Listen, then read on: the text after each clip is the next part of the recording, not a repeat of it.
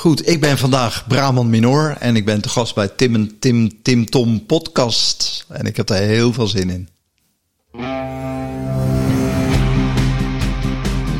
Welkom bij de Tim Tom podcast.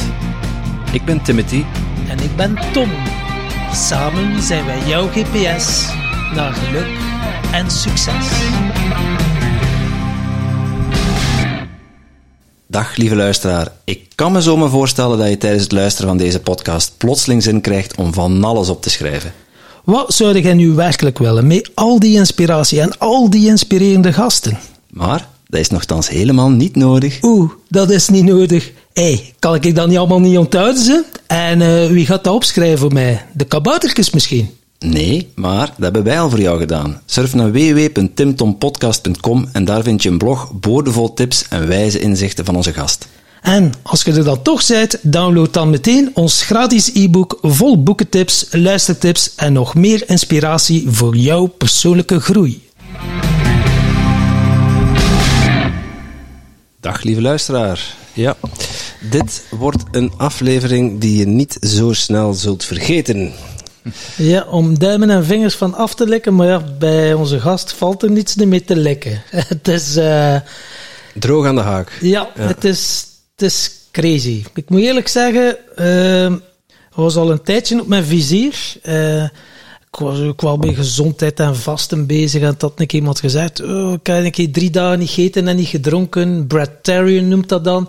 Eerst afbouwen, eerst enkel sapjes, dan drie dagen water, dan drie... Of, ja, in totaal was dat negen dagen. En uh, oké, ik moet zeggen, na die 72 uur dat ik niets gegeten had, niets gedronken, zelfs niet gedoucht, dat laatste uur Man, dat was, die wijziging achteruit in plaats van vooruit. Ik dacht, fuck man, wat is dat? Hij zag er toen ook alles behalve gezondheid, als ik ja, maar ik dacht van, oké, okay, ik heb het gehaald, leuk. En daarachter moet ik zeggen, het deed wel wat in mijn systeem. Maar dan hoorde ik eens een keer een, een podcast en die vertelde doodleuk. Uh, bij mij is het al zes jaar geleden dat ik uh, niet meer gegeten en niet meer gedronken heb. Hey, dat ik niet meer gegeten en gedronken heb. Oh, ik zei, wat blageur is dat, jongen? Oké. Okay. ja, de mind vindt daar van alles Ja, van. de mind vindt... Ik dacht, ja, oké, okay, die wil ik ooit wel in de podcast. Maar toeval bestaat niet. En uh, ik contacteerde onszelf. Ik zei, ja, ik heb de podcast gehoord. Tof wat dat jullie doen. Ik vind de max. Leuke energie, vibe. Uh, ja, ik wil wel een keer mijn verhaal delen. En uh, ja, dat lieten we ons geen twee keer. Nee, vandaag gaan we het hebben over pranic living. Ja. Met... Brahma Minor, maar we gaan het dan vooral zelf laten uitleggen, want ik begrijp er eerlijk gezegd niet zo heel veel van. Dus, uh, maar dat jij regelmatig een Ja, keer, dat heb ik regelmatig. Dag Minor. Ja, Goedemiddag. Goedemiddag, fijn dat ik hier mag zijn bij jullie. Ja, je ziet, ik zit hier met een thee en een waterke voor mij, maar mm -hmm. ja, dat is voor het oog, hè. dan denken ze dat jij ook nog iets drinkt, ja. maar... ja, snap ik. Maar... Uh, Heel bijzonder. Mm -hmm. Ja, zoals ik al zei, de mind vindt hier van alles van. Maar uh, ja, als er één podcast is waar alles gezegd mag worden wat er gezegd moet worden, dan, uh, dan is het deze wel. Want Mooi. wat wij ervan vinden, doet er helemaal niet toe. Wat jij ervan vindt, doet er niet toe. Wat Tom ervan vindt, doet er niet toe. En wat ik ervan vind, al helemaal niet. Dus ja, ik ben wel benieuwd. Pranic Living, uh, minor moeten we zeggen. Ja, liefst wel. Ja. ja. wat, wat is het? Wat, wat, je hoort er zoveel van. En we hebben ook al een keer, twee, een keer eerder twee, uh, twee mensen in onze podcast gehad, podcast gehad die hierover spraken. Ja. Toen is het niet helemaal binnengedrongen bij mij. Ja. Pranic living is je lichaam onafhankelijk maken van eten en drinken. Um, waardoor je het, het lichaam kan voeden met de vrije energie. Dus alles om ons heen is energie. Um, waardoor je eigenlijk in de vrijheid komt, waarin je kan beslissen wanneer wil ik wel wat eten, wanneer wil ik niet wat eten. Dat is eigenlijk de definitie van pranic living leven, van energie, waardoor je eigenlijk de, de, de, de, de, de voeding die het lichaam nodig heeft, niet meer uit fysieke voeding en drinken haalt, maar puur uit energie. Ja, en dan van, mensen van de, van denken... de prana. Ja, prana, ja. ja, ja gaan we straks wel uitgebreid over hebben, denk ik. Maar, ja, ja kijk, voor mij Um, als ik dan naar vrije energie kijk, kijk, de een noemt het bron, de ander wijsheid, vierde god, Allah, Boeddha of prana. Weet je, het is allemaal energie. En ik, ik probeer het maar niet in een vakje te stoppen. Ik weet dat het kan, ik ervaar het al vijf jaar. Ehm, bestaat ook al heel lang. Hè. Er zijn heel veel mensen die dit eh, in de loop der eeuwen gedaan hebben. Ehm, dus het is, het is niks nieuws eigenlijk. Ja, ik noem het koffie. Dus, ja. Ja, ja, alleen is dit dan, eh, ja, ja. eh, Dat is maar wat je gelooft, hè? Ja, Ja. ja. Daar gaan we straks vast wel eh, veel dieper op in. Ja, want eh, mensen denken dan van, hoe kan het? Want we bestaan voor, hoeveel is het? 70% uit water. Dan droogt het toch uit. Ja, dat zou je wel zeggen. aan, aan de andere kant, ehm, als je ervan uitgaat dat prana, dus de energie, je alles kan geven tot in zijn totale perfectie. En je kan dat gaan voelen en ervaren. Dan ga je nergens meer aan twijfelen. Dus dan hoef je ook niet meer na te denken over hoe krijg ik dan eten binnen, of voeding, of mineralen, of vitamines, of water. Dan leg je je eigenlijk gewoon neer bij het gevoel van, weet je, dit lichaam wordt ge- gevoed door bronenergie of door prana. En dan laat ik het maar los. Dan ga je eigenlijk in overgave.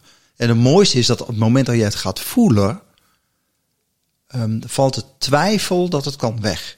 Ik zeg altijd, je kan ergens in geloven. Dat doe je met je, met je brein Met je mind. tot je het gevoeld hebt en ook fysiek merk van wow, mijn energie gaat omhoog, ik voel me lekkerder, mijn pijntjes verdwijnen, eh, ik slaap minder, ehm, ik krijg meer drive, meer zin in het leven. Dat verandert allemaal als je van prana gaat leven en het eten ook daadwerkelijk eruit haalt. Hè, dat is wel belangrijk.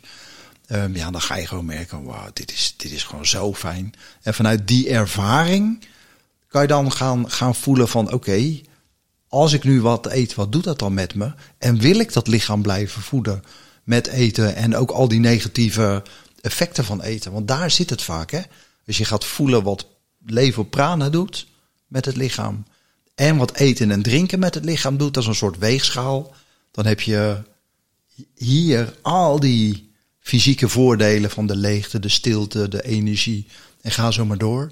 En hier heb je eten. En als je begint met eten, heb je die smaakexplosie. Daar denk ik, oh, lekker.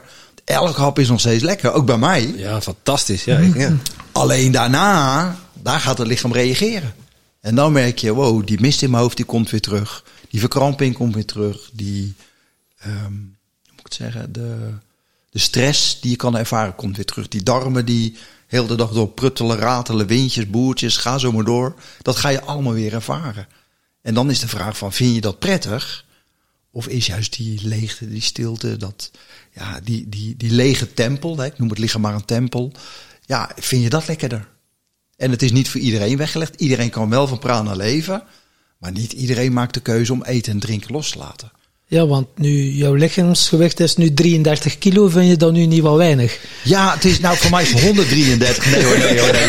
Nee, nou het is een hele, hele goede vraag. Hè, want ehm, in het begin, als je overschakelt, zakt iedereen's gewicht naar, ik noem dat een pranic, ehm, een, een, een pranic gewicht. Dat is redelijk schraal, dus dat is redelijk slank. En je merkt na een jaar, als, het, als je volledig overgeschakeld bent ehm, en het eten ook hebt losgelaten, na een jaar kan je gaan visualiseren wat jouw li- ideale lichaamsgewicht is. Dus zomers ben ik ongeveer 83, 84 kilo. En 's winters zit ik op 87 tot 90. Dat is bijzonder. Ja. Ja, en dat doe je puur op mindset. Puur visualiseren. Of eigenlijk gewoon tegen jezelf zeggen. Nu ga ik wat omhoog en nu ga ik wat omlaag. Het is winter, ik heb een, hè, dan is het wat kouder buiten, dan eh, je fysieke kleedje is dan wat Ja. dikker. Klopt. Ja. En dan, maar je zegt Zonde, wel, ja. als, je Ja. ermee, als je ermee start, dan ga je wel naar je minimumgewicht. Dus dat betekent dan dat je dan echt vel over benen, dan ze zeggen van, ja, laat u maar best even opnemen, ga maar met de spoed, eh, ga maar naar de spoed of zo. Nee hoor, nee, nee, dat niet. Nee, kijk, ehm, als je uit de training komt, dus uit de weekend of de retreat, dan krijg je van mij een, een training mee. En de training houdt in dat je een bepaalde manier gaat eten. Je moet weer eten trouwens. Ehm, en daar gaat het lichaam transformeren. En ehm, naarmate je ehm, verder transformeert, dat duurt een jaar ongeveer, eh, naarmate er meer prana gaat stromen en naarmate je minder kan gaan eten. En dat is altijd even een, een, een twee maanden balans zoeken tussen het advies wat ik geef van zoveel calorieën en dan mag je wat omhoog en omlaag gaan. Maar dat is even experimenteren van, eh, ik begin met een baseline, 1500 cal- calorieën. Oh, dan val je drie weken nog wat af. Dan denk ik, oké, nou, nu, nu is het oké. Dan ga je weer wat meer eten om op gewicht te blijven. En gelijktijdig gaat er ook meer prana stromen. Dus je hoeft bij mij niet broodmager te worden. Wat in het verleden wel zo was. Mensen werden eerst echt wel mager. En dan pas in de loop van het jaar gingen ze qua gewicht weer wat, wat toenemen. En uh, ja, kreeg je een, een, een meer uitgebalanceerd postuur. Op dit moment hoef je niet heel veel af te vallen. Nee. Voor we, er poppen allerlei vragen op, maar ik, ik probeer me een klein beetje in te houden. Want we moeten de vraag van de vorige gast nog stellen. En daar zit in mijn achterhoofd te knagen dat we daarmee moeten beginnen vandaag. Oké. Okay. Uh, dus, uh, kijk, gehoor het gevoel, hè? Ja. Twee uur ja. geleden geweest, maar ik ben ze al terug vergeten. Uh, wat is je intentie voor je volgende reis? Wat is mijn intentie voor de volgende reis? Um, nou, als ik dan naar mijn eigen leven kijk, dan zou ik het heel mooi vinden om um, pranic living, of eigenlijk de transformatie die pranic living tot, um, tot, tot uitkomst heeft, onder andere pranic living, om dat in de medische wereld te kunnen introduceren. Want het is een proces waar zoveel mensen genezen zijn, die al jaren en soms echt een hele leven al worstelen met bepaalde fysieke uitdagingen. Dus, dus prikkelbare darm, um, tot, tot eczemen, tot daadwerkelijk kanker of dat soort zaken. Uh, dat soort uitdagingen, laat ik zo maar zeggen. Die um, ja, grotendeels genezen zijn door dit proces te bewandelen. Wat voor mij ook heel logisch is. Hè? Als ik straks verder ga over hoe het werkt, dan zal je begrijpen van oké, logisch dat je ook geneest. Maar ik zou dit heel graag introduceren uh, in de medische wereld. Om, om mensen toch een alternatief te geven op de manier waarop we het nu doen. Um, ja, en, en ja, echt een alternatief. Dus een, ja, niet, niet een, een, een pad met een pilletje, een poedertje of een operatie. Maar waarin je zelf kan kiezen van, weet je, als ik dit ga doen, is de kans heel groot, zeker net zo groot, dat ik daar ook van kan genezen. Betekent ook, uh, of ben jij ook nog vatbaar voor een uh, griepje of een verkoudheid? Of is ja. dat, uh, dat Het lichaam blijft, blijft volledig, eigenlijk een aards lichaam. Maar ik merk bijvoorbeeld als ik in een groep ben geweest waar een aantal mensen um, snotterden, dus een griepje mm. of een covidje of iets dergelijks hadden, dat ik dat wel op kan pikken, maar dat is een paar uur dat ik denk, oh weet je, ik voel een beetje, een beetje snotterneus of een beetje tranerige ogen of mm. iets dergelijks, een beetje niezen. En dan is dat vaak een halve dag en dan is het weer uit mijn systeem. Dus dat immuunsysteem, mm. dat staat gewoon 100% stand-by. Dat, dat, dat uh, doet eigenlijk weinig in het lichaam. Het staat helemaal stand-by en zegt, oké, okay, nu komt er wat binnen. We vallen het gelijk aan en dan is ook heel snel weer uit je, uit je lichaam. Ja, en nu denken sommige mensen, maar ja, misschien uh, Brahman Minor, alleen al die naam, zal misschien door uh, Indische ouders opgevoed zijn en het is allemaal allemaal wel met de paplepel ingegeven. Ja, zo is ja. het niet moeilijk, maar je leven zou er dan toch, want je ging uh, toch mee in een andere naam door het leven eerst. Dat ziet er ook niet zo heel Indisch uit, hoor. nee. Ja, nee, nee, dat is zo, dat is zo. Nee, nee hoor, ik ben echt bij, bij hele aardse Nederlandse ouders geboren die niks en nog steeds niet hebben. Zijn inmiddels 80 met spiritualiteit of yoga of het allemaal zweverig en niet hun ding.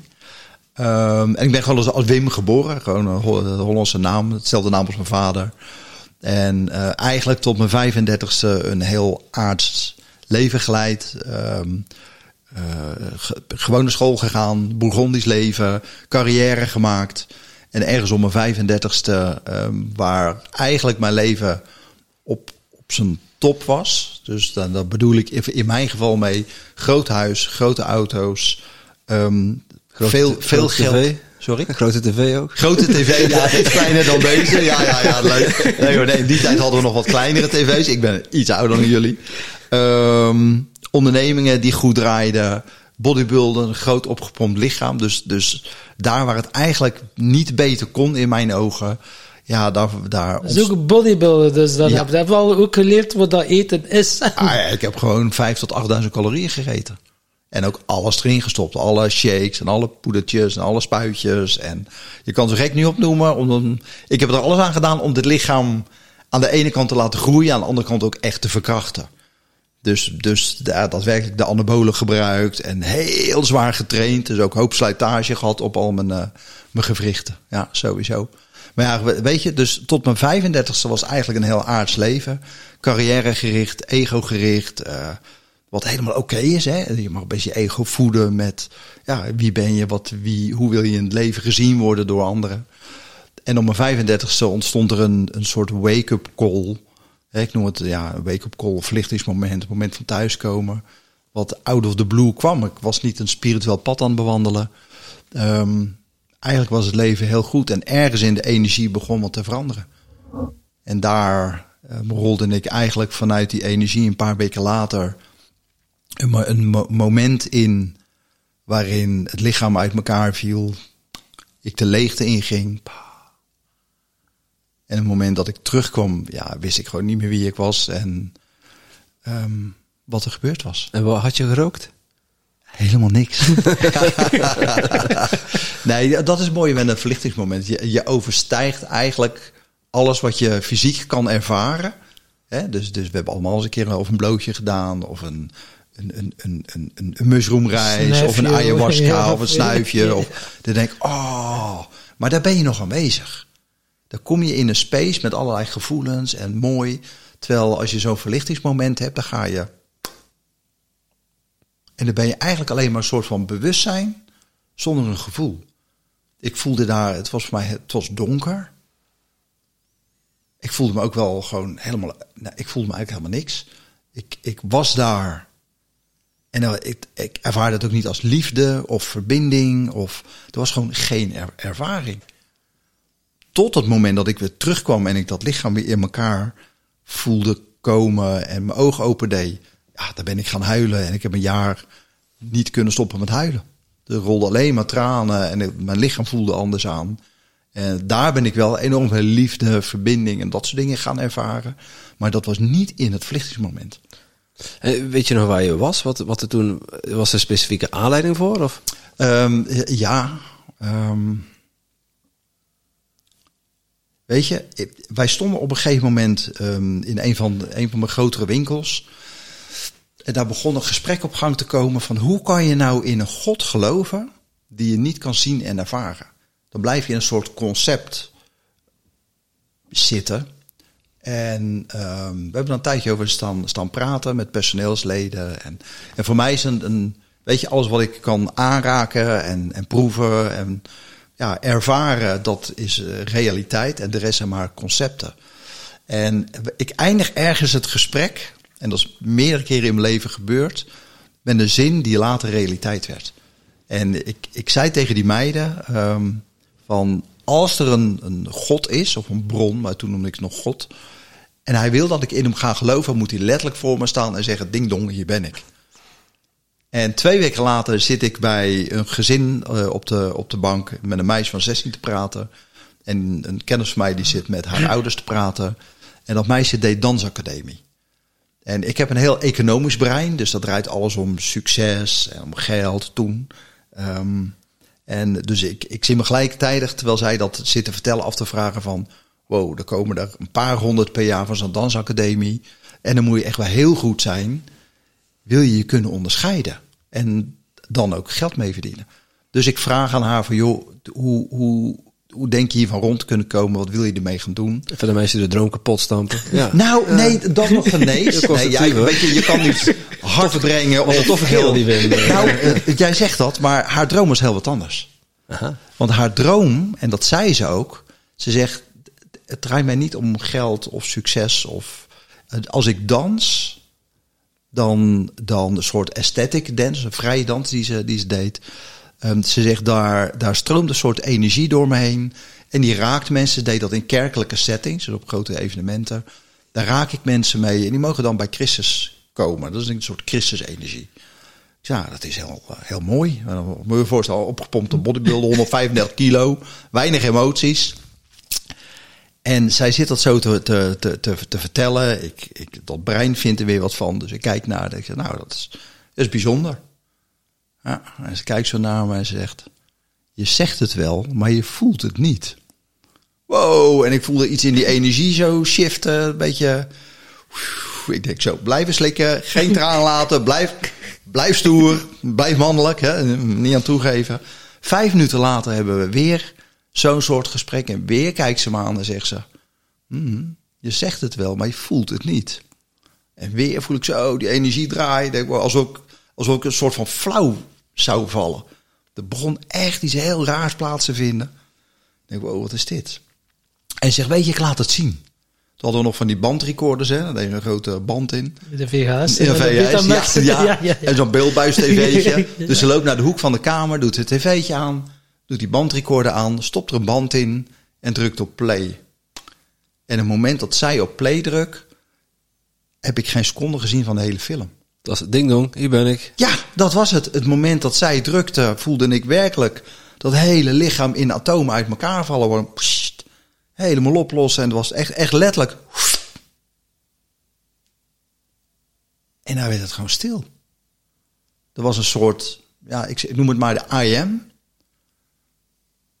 Zonder I am love of I am connection of I am Wim of I'm a human being. Het is, was gewoon helemaal niks. En toch was ik daar. Het was een hele rare gewaarwording. En weet je, als je een spiritueel pad hebt bewandeld, hebben allemaal boeken gelezen en kennis opgedaan, dan weet je in dat moment, hey, dit is misschien wel een moment van verlichting. Maar ik had geen idee. Ik was gewoon een hele grote, opgepompte, stoere vent die hard werkte, bakken geld verdiende, mijn ego aan het voeden was met alles wat ik, wat ik deed. En daar loste dat gewoon op. En toen kwam ik terug en ja, dat was de grootste verandering. Onder andere een van de grootste veranderingen in mijn leven. Dus dan zit je daar in die huiskamer en dan kom je terug. En eh, ja, dan voelde je je bevrijd of voel je je dan nog meer ongemakkelijk? Dan kon je nog in haar ogen kijken of was je zo van, oh my god. eh, Ja, dat was heel raar. Want in dat moment waren eigenlijk alle spirituele kanalen geopend, direct. Dus helder weten, proeven, ruiken, zien, horen. Dus het moment dat ik mijn ogen open deed, zat dat meisje naast me. Die zat echt zo naar me te kijken van, wat de fuck is daar gebeurd? en het is maar een fractie van een seconde. En toch voel je van, wow, daar, voor, voor mij was het een hele reis. Terwijl aan de andere kant heb je no time and space. Dat is gewoon, ja, je bent daar en je komt terug. En dat is echt maar misschien, misschien een seconde max. En ik deed mijn ogen open en dat meisje zat er. Die andere drie volwassenen, haar ouders en die kennis van mij. En ik, ik, ik zie daar schimmen van engelen achter staan. Ik zie iets door de kamer vliegen. Ik zie allerlei ehm, eh, eh, bewegingen in de energie. Er rent een alien door de kamer en een ruimteschip vloog er ergens voorbij. En dat was wat er gebeurde. Dus de enige wat. En dan voelde ik nog alleen maar die liefde, die verbinding, dat goddelijk deel in mij. Waar, ja, waardoor je alleen maar huilt. Dus ik, had, ik voelde me gewoon een soort van schizofrenie. ja. Dus we zijn uiteindelijk hebben we ingepakt en zijn naar huis gegaan. En Naar de paas. Sorry? Naar de paas. Nee, naar een andere wereld. Oké. Nee hoor, ik woonde toen in Vlissingen, dus we zijn naar huis gegaan. En daar is uiteindelijk zeg, mijn, mijn, mijn zoektocht, een nieuwe hoofdstuk begonnen. Dus een nieuwe zoektocht naar wie ben ik, wat ben ik, waarom gebeurt dit. En, eh, dan zitten dan nog in die wereld. En ja, ze moesten nu dan toch niet meer terug oppompen dat je weer kon vertrekken. Als je dus, het was niet leeggelopen of zo, maar eh, ik kan mij dat wel voorstellen. Ja, dan zo met je eh, bodybuilding, hè, dan zit het toch nog in dat milieu. Ja. kan mij, ja, moeilijk voorstellen dat je dan zo er even binnenkomt. Gasten, Ja. wil je wel niet weten wat ik ja, nou, dat, was ook, dat was ook een hele grote contradictie. Weet je, je komt uit een wereld van brullen. Daar gaan we weer, hè, die wereld. Ja, en ik kwam daar met een, een, echt een heel andere energie. En ik kon alleen maar over God praten en over thuiskomen en over, weet ik veel wat allemaal, totaal andere wereld. En daar zijn ook heel veel mensen over van, jezus, wat is er met jou gebeurd van de week? Dat was echt, maar dat was met alles, hè. Het was ook in de kledingzaken. En goed, mijn partner kon het omarmen. Die zei, oké, weet je, ga het onderzoeken, bewandel je pad en we zien wel waar dit toe leidt. Ehm, maar de wereld om me heen, ja, die is wel drastisch veranderd. Ik kon, ik kon ook niet meer bodybuilden. Het moment dat ik die, die, die 300 kilo voor de squat of de deadlift oppakte, eh, zei alles gewoon nee in mij. Wat ben je in godsnaam aan het doen? Letterlijk en figuurlijk. Dus daar heb ik wel een, een, jaar erover gedaan om het lichaam weer terug te trainen. Je kan niet van, vanuit bodybuilden super zwaar, zes keer in een week mega zwaar aan de, aan de gewichten ineens stoppen. Dus heb ik wel afgetraind naar ongeveer 100 kilo. En steeds rustiger aan gaan trainen. Meer, maar, maar minder zwaar. Ehm, en uiteindelijk ben ik, ben ik ja, gestopt. En het paste allemaal niet meer. En dan, ja, zo, dan heb je zo'n vriendenkring, maar ja, het resoneert niet meer. Dan voel je toch misschien wel heel eenzaam. Als ik er zo... Ja. Weet je, de, de- je hebt altijd in zo'n vriendenkring een aantal mensen die het kunnen omarmen. Die je gewoon de vrijheid geven om te onderzoeken. Meestal zeggen ze, joh, ergens ga je wel weer landen. En word je wel weer normaal. Je hebt allemaal ineens wel je halleluja momenten. En denk, wow, nu ga ik naar India. Zo'n zo'n zo'n ingeving, dat doe je dan een periode. En daarna balanceert dat wel weer. Dus een deel is gewoon gebleven. Ehm, en een ander deel, ja, ja laat los, neemt, neemt, neemt afstand en, en ja, wacht af van wat gaat daar gebeuren. Die, een groot gedeelte daarvan is ook niet meer teruggekomen. Aan de andere kant kreeg ik ook heel veel nieuwe mensen bij. Weet je, ik, ik had, zeg dat jaar, was, ik noem het, noem het een jaar van synchroniteit. Die, die er eigenlijk altijd is, alleen in die momenten lijkt het wel alsof je oogkleppen openstaan en ga je overal het goddelijk in zien. Dus, dus de mensen die mij normaal voorbij liepen, die, die resoneerden ineens op een andere energie. Er was minder ego, er was minder lawaai. Ik kon, kon enorm veel lawaai maken. Nou hou ik nog wel van kletsen, maar niet zozeer hier vandaan. Het is meer vanuit de verbinding, meer vanuit de liefde, meer vanuit essentie. Ehm, dus ik kreeg er een, eigenlijk een hele nieuwe groep mensen bij. Die ook op een een of andere manier het goddelijke hadden mogen ervaren. Ehm, die, die, die, die een beeld van Christus hadden gezien. Op een, op een moment van afkicken bijvoorbeeld van drugs. Ehm, en ik kreeg, ik kreeg echt een hele kerkelijke scene, een periode om me heen. Die allemaal hele mooie dingen hadden ervaren. En allemaal zoiets hadden van, wow, dit is mooi. We kunnen je daarin omarmen. We kunnen je de vrijheid geven om ja, dit ook gewoon te belichamen en te gaan onderzoeken.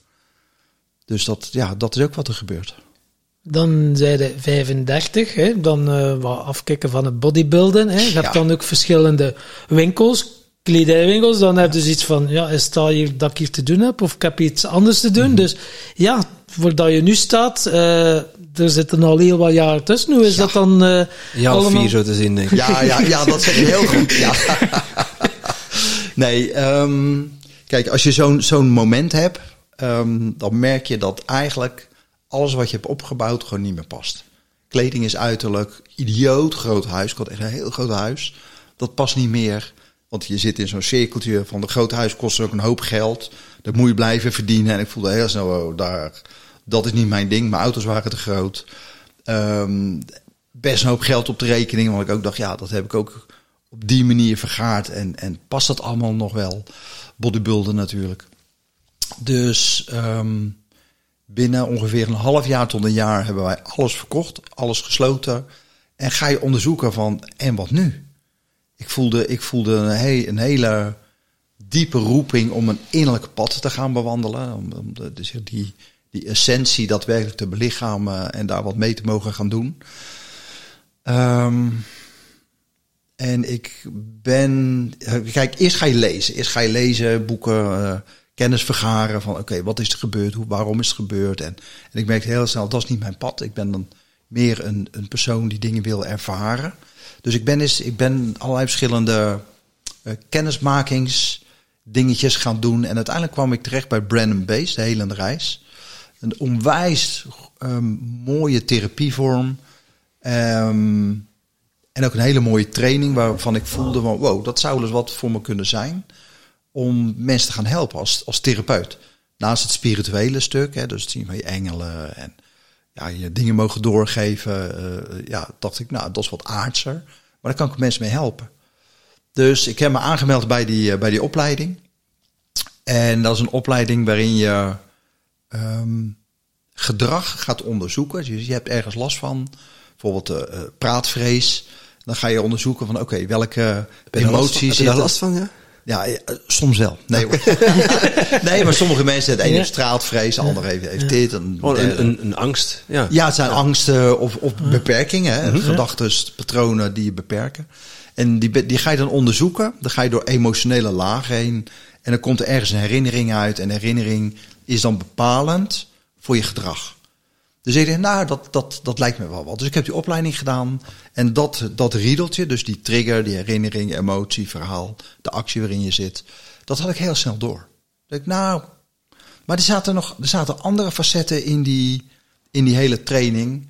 Die je heel erg ehm, leerde te gaan voelen in het lichaam. Als je die trigger moet herkennen en die emotie, moet je wel voelen. En naarmate ik meer ging voelen, voelde ik niet alleen die trigger en die emotie. Maar ook dat dit lichaam gewoon heel raar aanvoelde. Want ja, nu sommige luisteraars die denken: Oh, ik zit ook altijd in mijn hoofd. Ik zou heel graag wat meer gaan voelen in mijn lichaam. Maar, eh, waaronder ik ook. Zo, zeggen, hij, hij zegt, de, sommige luisteraars, hij bedoelt, Ja, ja,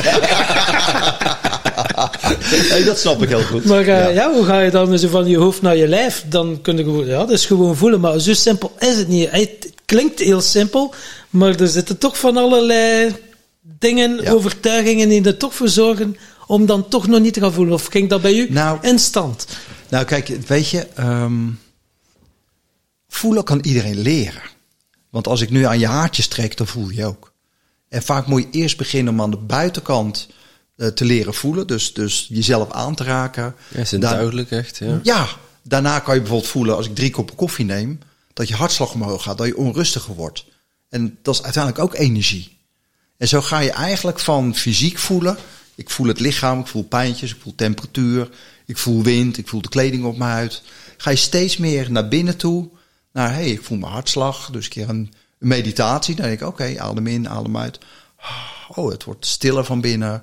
Het wordt ruimer. Ik voel een verandering in de energie plaatsvinden. En zo kan je steeds meer naar binnen gaan. En Brandon Base, die deed naast alle ehm, tools en tricks die je nodig hebt om therapeut te worden, ook heel veel visualisaties, meditaties, stiltemomenten. ehm, waardoor ik elke keer meer ging voelen: wow, dat is lekker. Er gebeurt heel veel in mijn lijf. Los van het spirituele stuk wat al helemaal open stond. En ehm, ik merkte eigenlijk steeds meer dat het lichaam heel onrustig was. Dus een soort stress eh, dat erin zat. Mijn darmen voelden constant een beetje onrustig. Als ik wat gegeten had, dan voelde ik oh, eerst een soort, soort pijn in mijn maag. En dan ging die door mijn darmen naar mijn dikke darm. En, en dat was allemaal maar bezig. Dat ik dacht, eigenlijk voelt dat helemaal niet fijn. En in die visualisaties merkte ik van, wow, mijn brein wordt heel stil. En dan gingen we er weer uit en dan... en dan ging er weer aan. Dan dacht ik, wow, dit is niet fijn. En eh, heel veel situaties dat ik merkte, ik hang een soort achter mezelf. Als je bijvoorbeeld een hele tijd geen suikers neemt, dan kan je een soort, soort afwezig worden. Maar ik merk dat heb ik eigenlijk altijd. Ik heb nooit het gevoel dat ik hier ben, hier in het hier en nu aanwezig. Ik ben altijd ergens, maar niet hier. Ik dacht, ah, oké, dit, dit, dit wil ik niet. Dus wat ga je dan doen? Ik dacht, nou weet je wat, ik ga eens een beetje met voeding aan de slag. Meer mediteren. Ik mediteerde toen al, al best wel wat uren op een dag. Ehm, dus ik ga mijn voeding aanpassen, vegetarisch. Dat ging al beter, veganistisch, dan werd het nog stiller en rustiger vooral. Ehm intermittent vasten gedaan, 30 dagen watervasten geprobeerd. En ik merkte hoe minder calorieën ik tot me nam, hoe lekkerder het lichaam ging voelen. En dat deed ik ja, een half jaar tot een jaar. Maar ik bleef ook elke keer afvallen. Dus ik ging van de 100 naar de 85, naar de 70, 65 op een gegeven moment. En dan moest ik weer gaan eten. Ik dacht, wow, nu ben ik gewoon te mager. Oké, ik stop weer even met dieet. Wil zeggen, want je bent geen dwerg. eh. Nee, nee, ik ben 1,93. nou, op een gegeven moment was ik werk 63 kilo. En als je dan zo'n zaklamp achter me hield, dan kon je er bijna doorheen kijken. Dat mijn partner zei, nu ben je niet echt aantrekkelijk meer. Ik zei, nee, oké, helemaal mee eens. Ik ga weer eten, ik kom weer wat aan. Als het waait, dan eh, ben je weg. Ja. Ja, ongeveer wel. Ja, ja, ik had ook zo'n hele grote stalen, zo'n bal aan me. Ja. Ah ja, wat dat je nog eh, eh, als cadeau gekregen, want je hebt in de gevangenis gezeten. Ik hoorde ik bij eh ja, zeggen. ja, Dat, is, dat is redelijk jong. Ja, absoluut. Ja, dat was... eh, ja, dat- ik, ik vond het ook zo fascinerend dat jij er ook zo openlijk over vertelde van... Ja, maar meer dan een jaar vastgezeten en dan, Ja. dan nog onterecht. Ja, dan, ja, dan van ontwakingsmoment, dan kan je misschien ook wel een ontwakingsmoment gekregen Ja, zeker. Nee, nee, weet je. ehm, kijk, als je, als je niet bewust met spiritualiteit bezig bent, dan mis je vaak toch dat soort momenten. En je ervaart ze wel, je ziet ze alleen niet als spiritueel. Ja, die signalen bedoel je dan? Ja, ja, ja, of gewoon momenten. Hè? Kijk, na mijn 35ste, na mijn verlichtingsmoment, en zeker de laatste jaren, naarmate je meer zakt, ga je ook terugdenken aan, weet je, wat heb ik toen al, al, allemaal ervaren? En ik was me eigenlijk al heel jong, realiseer ik me later, ehm, veel bewuster dat er meer was tussen hemel en aarde, dan dat ik eigenlijk toegaf. Ja, als je aan het rennen bent en je bent met, met carrière bezig, huisje, boompje, beestje, relatie, noem het allemaal maar, maar op, dan neem je niet de tijd om stil te staan van, maar wat voel, voel ik allemaal, wat ervaar ik allemaal, wat zie ik allemaal. En ehm, een van die momenten was bijvoorbeeld met eh, toen, ik, toen ik in de gevangenis zat, of in huis van bewaring, dat is voordat je veroordeeld wordt. Nou, misschien heel even heel kort voor de luisteraars die nu allemaal heel benieuwd zijn en dan ze dan niet naar de podcast van Koekeroe moeten luisteren. Ja, ja. Hoe heeft hij nu eigenlijk uitgestoken? Ja, ja, ja. Eh,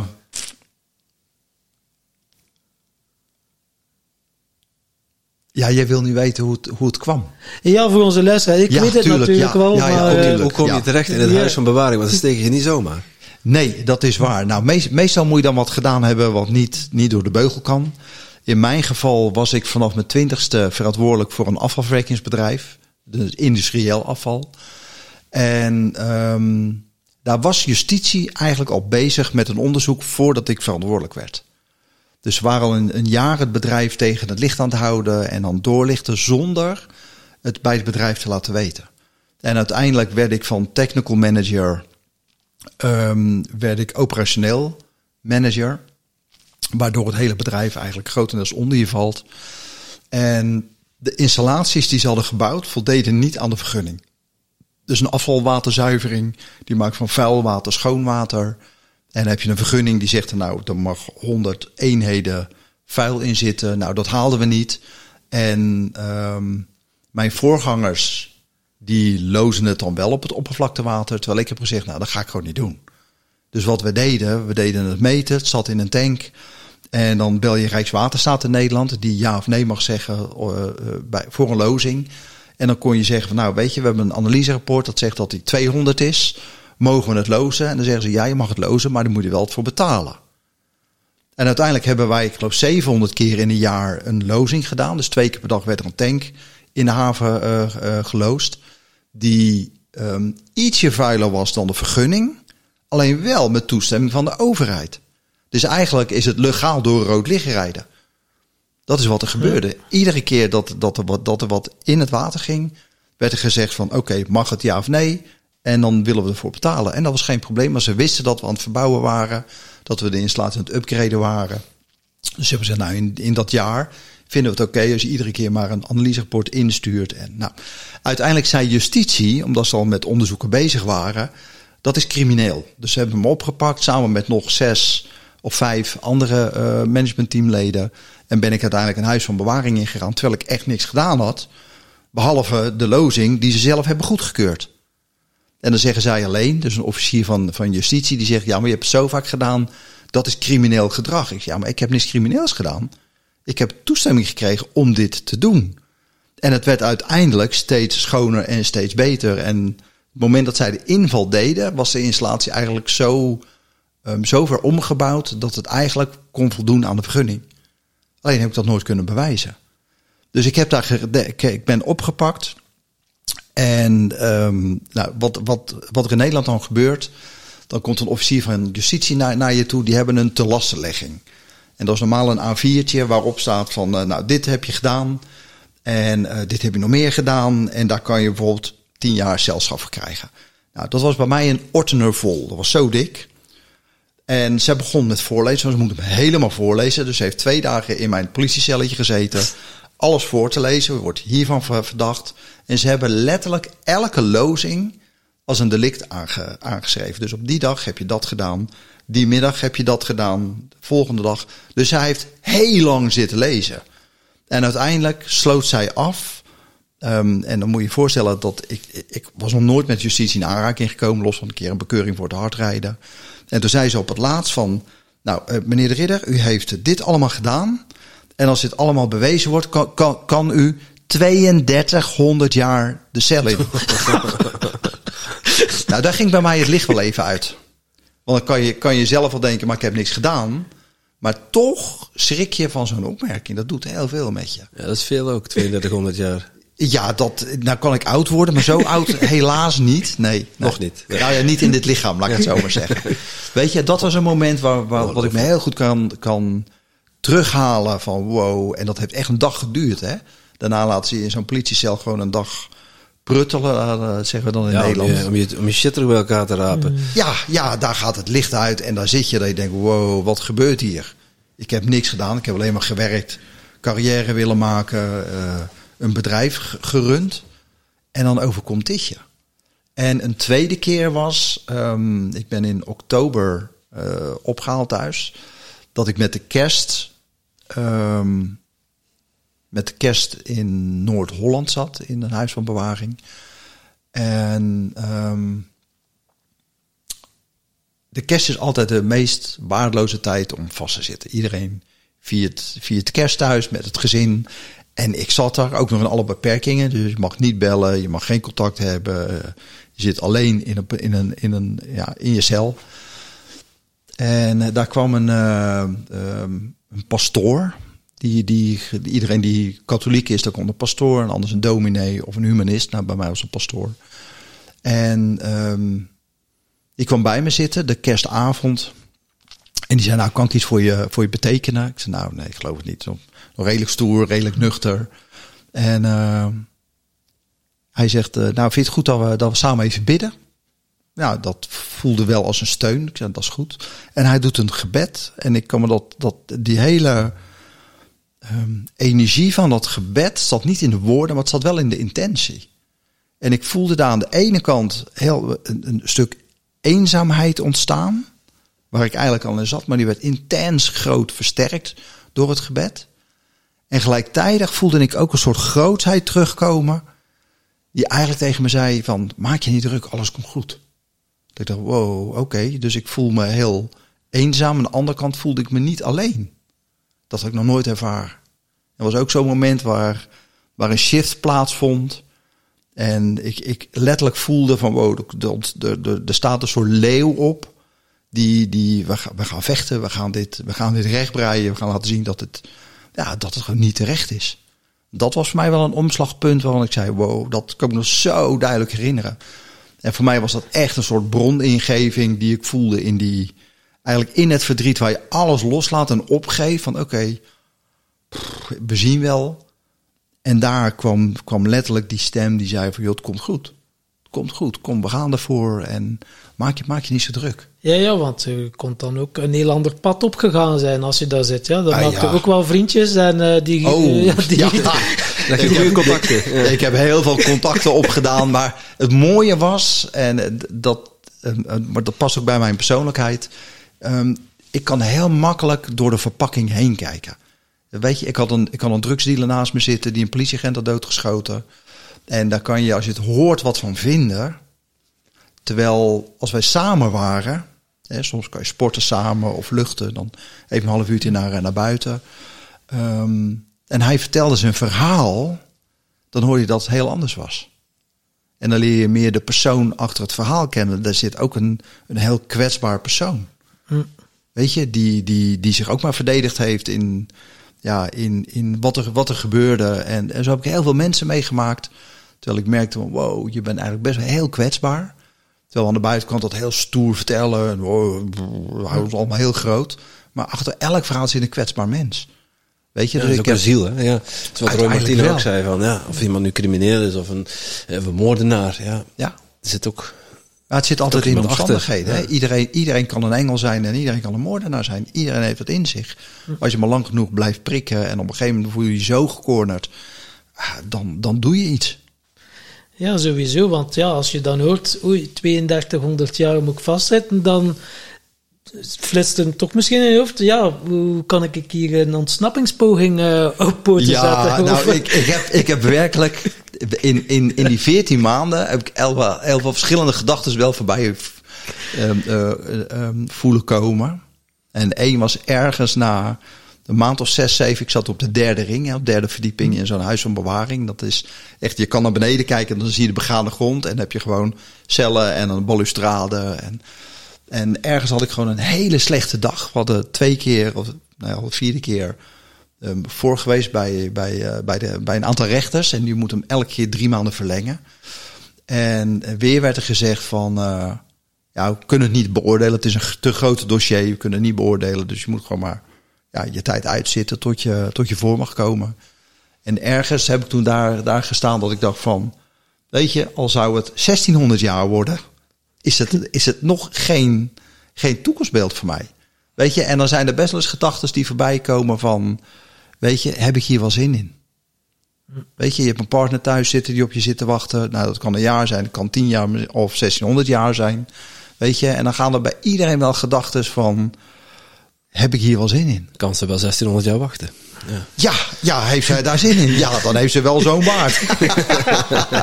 nee, maar weet je, dus, dus ik, heb, ik heb geen suïcidale gedachten gehad. Maar ik heb wel, wel gedachten gehad waarvan ik dacht van, weet je, als het, als het oneindig lang zou worden, dat ga ik gewoon niet uitzitten. Klaar. Dat ga ik niet uitzitten. Dan mag het hier gewoon stoppen. Het is gewoon uitzichtloos. Ja. Dat is uitzichtloos, ja, ja. En dat, die gedachten komen zeker wel ergens voorbij. En wanneer was dan zo het moment, het verlossende nieuws of telefoontje? Hoe ging dat? Hoe nou, was dat die? Wij hebben een, een, ehm, een rechtszaak gehad van zes weken. Dus zes weken, elke dag kom je bij rechters. Die gaan door dat hele dossier heen. En, en natuurlijk zes mensen, zes advocaten, eh, drie rechters, officieren van justitie. En dat was een heel circus, een hele popkast die daar gespeeld werd. en einde van die... Um, einde van die zes weken kan dan een advocaat eigenlijk al um, direct aangeven van we, we, we, vragen dat meneer losgelaten wordt of in vrijheid gesteld, zeggen ze dan in Nederland, om je straf uit te, uit te, um, af, te wachten. af te wachten. En bij mij werd het eigenlijk gelijk goedgekeurd dat ze zeiden: oké, nou ja, als er iets uitkomt, kan dat nooit langer zijn dan de tijd die je gezeten hebt. En uh, nou, toen, toen mocht ik uiteindelijk naar huis. En dat is dan de dag erna, want ik moest formuliertjes en uh, spulletjes pakken. Dus de, de, de, ja, en nu kwamen die woorden binnen. Besef je dat dan? Zo van, oei, ik ben, ik ben vrij? Of, uh... Nee, want je bent nog, je, weet je, je bent zo vaak teleurgesteld. Zo vaak, elke drie maanden, misschien nu. En je hoopt toch. En toch weer niet. En dan weer drie maanden. En dan hoop je toch. En weet je, dat, op een gegeven moment geef je over aan het systeem. Weet je, ik, ik, je, hebt geen controle meer ergens over. Dus je leeft heel erg in, ja, uh, een dag slapen, eten, een dag slapen, eten. En zo rolt een jaar of veertien maanden rollen voorbij. En um, ja, het moment dat je dat dan hoort, besef je het eigenlijk pas als je daadwerkelijk naar buiten stapt. Met je, je plastic zakje, met je spulletjes die je had. En je wordt daar weer opgehaald. Daar besef je eigenlijk pas van wow hier, hier wordt een streep getrokken en dit komt nu ten einde. dan, als de rechters denken dat je langer moet blijven, dan word je niet in vrijheid gesteld. Dus ik wist daar eigenlijk van, hier sluiten we het af en ja, ja ga je weer een volgend hoofdstuk in. En dat zal waarschijnlijk jou als mens veranderd hebben. Wat, wat invloed heeft dat dan op jouw verdere leven gehad? Was dat dan zo van, wow, ik heb hier vier, veertien maanden stilgestaan, nu ga ik hier gewoon totaal los of ga ik... Uh, Nee, um, weet je, ik heb, ik heb een, een wat, wat meer terughoudende persoonlijkheid. Die persoonlijkheid die dan helemaal los gaat, feest gaat vieren. En ik was al blij dat ik, dat ik thuis kon zijn. En eigenlijk heb ik gelijk het leven weer opgepakt. Eigenlijk ben ik weer in de modus gestapt van jongens, we gaan door. En um, ja, we hadden toen al kledingzaken uh, opgestart. Dus ik ben daar eigenlijk weer gelijk die kledingzaken ingestapt. En ik ben weer mijn ding gaan doen. Wat ik wel merk, merkte. Weet je, je wordt opge, opgepakt. En daarvoor is al anderhalf jaar zijn er, zijn de mensen verhoord. En nou, iedereen um, probeert zijn eigen straatje vrij te pleiten. Mm, dus straatjes schoonvegen. Ja, ja straatjes schoonvegen. En um, justitie maakt een soort plan van we willen die meneer als dader aanwijzen. Dus van onderaf wordt er naar jou gewezen. Hij was degene die het deed. Hij was degene die um, um, opdrachten gaf of er vanaf wist. En van bovenaf zei ze, we weten van niks, want hij is verantwoordelijk. Dus, dus dan voel je heel erg gecornerd. En ik merkte door al die mensen en al die verklaringen dat ehm, ik uh, ongelooflijk twijfelde aan de oprechtheid van mensen. Je gaat echt twijfelen. Weet je, je hebt vijf jaar met mensen gewerkt die je geholpen hebt uh, uh, um, in heel veel verschillende situaties. En die, die, die, die verklaarden allemaal dingen waarvan ik zei, ja, maar zo is het gewoon niet geweest. Weet je, en dat doet wat met je. Weet je, je raakt het vertrouwen kwijt in de mensen, vertrouwen in de, in de organisaties, vertrouwen in de overheid. En dat heeft wel een tijd nodig gehad om dat weer um, eigenlijk een plekje te geven en dat vertrouwen ook weer toe te laten. Ja, want ik kan mij wel inbeelden. Ja, ik heb vroeger ook wel zo in wat milieus gezeten. Mm -hmm. Qua mensenkennis, je leert wel enorm veel. Hè? Om en... mensen te lezen. En ja. dan, en ik heb nooit in de gevangenis gezeten, maar ik kan mij wel voorstellen.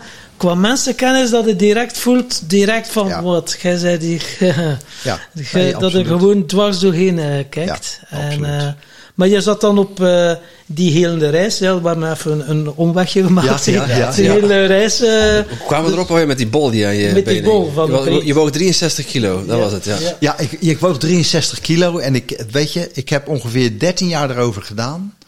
Van mijn um, 35ste, 36, 37ste ongeveer, die periode. Het vliegtuigsmoment en een beetje uitzoeken wat nu tot de journey en het gaan voelen was twee, drie jaar later. Van oké, hoe, hoe, hoe, voelt dat lichaam? Wat ga ik daarmee doen? En dat al die diëten.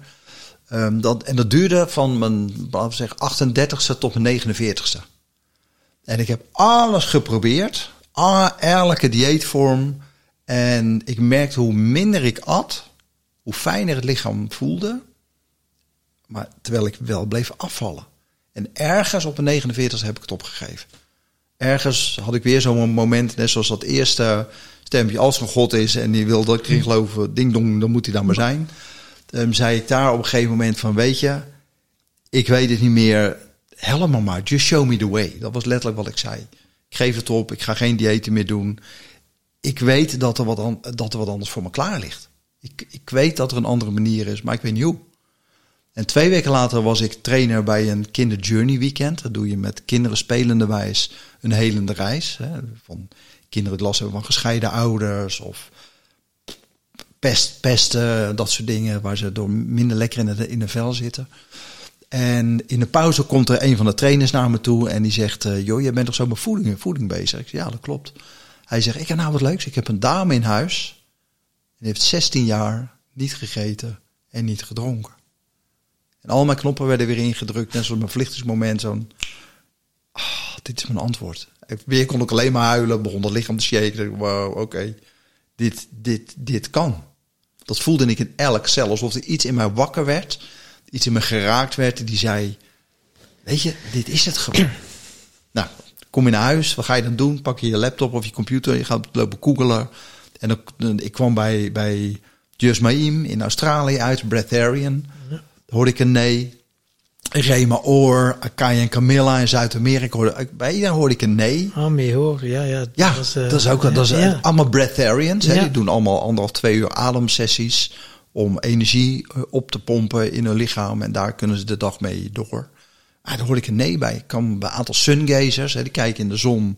Ga je trainen om daar energie uit te halen. Hoorde ik ook een nee bij. Ik denk, ja, oké, okay, nou, dan, dan wacht ik wel en dan komt er zelf wat op mijn pad. En ik had wel eens wat boeken gelezen over, over yogis in India. Die um, ja, uiteindelijk ook zes weken niet aten, niet dronken. Zich soms wel lieten begraven onder de grond. En ja, eigenlijk alles wat we niet kunnen begrijpen, wel deden. Ik dacht, nou, als zij dat kunnen, dan moeten wij dat ook kunnen. Dus um, ja, goed, het antwoord kwam niet. Dus ik denk, nou ja, goed, dan, dan wacht ik het wel weer af. En ik leef al, al, al 15 jaar op signalen. Dat houdt in dat je je oogkleppen open houdt en gewoon de wereld afscan van wat, welke antwoorden komen er in welke manier voorbij. En um, regelmatig ga ik de week voor de kerst de stilte in. En dat doe ik wel comfortabel. Ik boek een vakantie naar de zon. En de week voor de kerst is lekker stil. Weinig kinderen. Mensen reizen meestal na de kerst. Um, goedko goedkope vakanties. En eigenlijk wil ik niks. Ik wil gewoon op een strand een beetje liggen. Een beetje zwemmen en stilte ingaan. Gewoon lekker Niks, alles van me af laten vallen. En de derde dag begon mijn lichaam ineens een ademoefening te doen. En er ontstond eerst een veld van energie. Er kwamen wat engelen bij. En die zeiden alleen maar van, je hoeft alleen maar te luisteren en je lichaam zijn ding te laten doen. En mijn lichaam begon een ademoefening te doen, dat heette de Pranic Cell Cleanse. En er kwam een download binnen met allerlei kennis en informatie. En Emoto kwam voorbij en een celdeling kwam voorbij. En wow, ik denk oké. En eigenlijk wist ik direct van wow, dit is de weg naar leven en prana. In ieder geval, dat dacht ik toen. Ehm, wat ga je dan doen als je zo'n traject ingaat? De kerst zit er nog bij, dus ik lekker, eerst nog bunkeren. Eerst nog lekker een paar kilo aankomen, twee dagen kerst. Overeten, overdrinken. De auto nieuw kwam nog voorbij met alle oliebollen, appelflappen, champagnes en noem het maar op. En in januari ben ik dit proces gaan doen. Want dan de download kwam binnen, dus je zat er op je strandstoel daar uh, in een zonnige uh, bestemming. Ja. En dan alles opschrijven? Of, uh... Nee, dat was niet nodig. Nee, nee. Ik, ik de eerste dat is zo helder. Ja. ja, weet je, sommige dingen rollen erin. En weet je eigenlijk tot de dag van vandaag wat er binnenkwam, waarom het binnenkwam. En um, ja, dat, dat weet je eigenlijk gelijk. Dat is een soort soort, soort wijsheid die in ons zit, die gewoon wakker gemaakt wordt. Dus hier hoef je ook niet op te schrijven.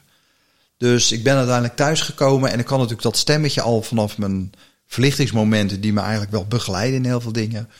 En ik wist eigenlijk op dat moment van oké, dit wordt mijn dagstructuur. Dus morgens doe ik wat yoga, daarna doe ik een ademoefening.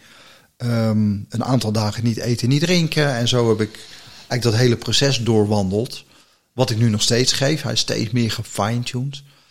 Um, uiteindelijk ben ik daarna nog een paar weken wat sappen gaan drinken. dat was ook wat er doorkwam. En drie weken later of vier weken later ben ik gestopt met eten en drinken.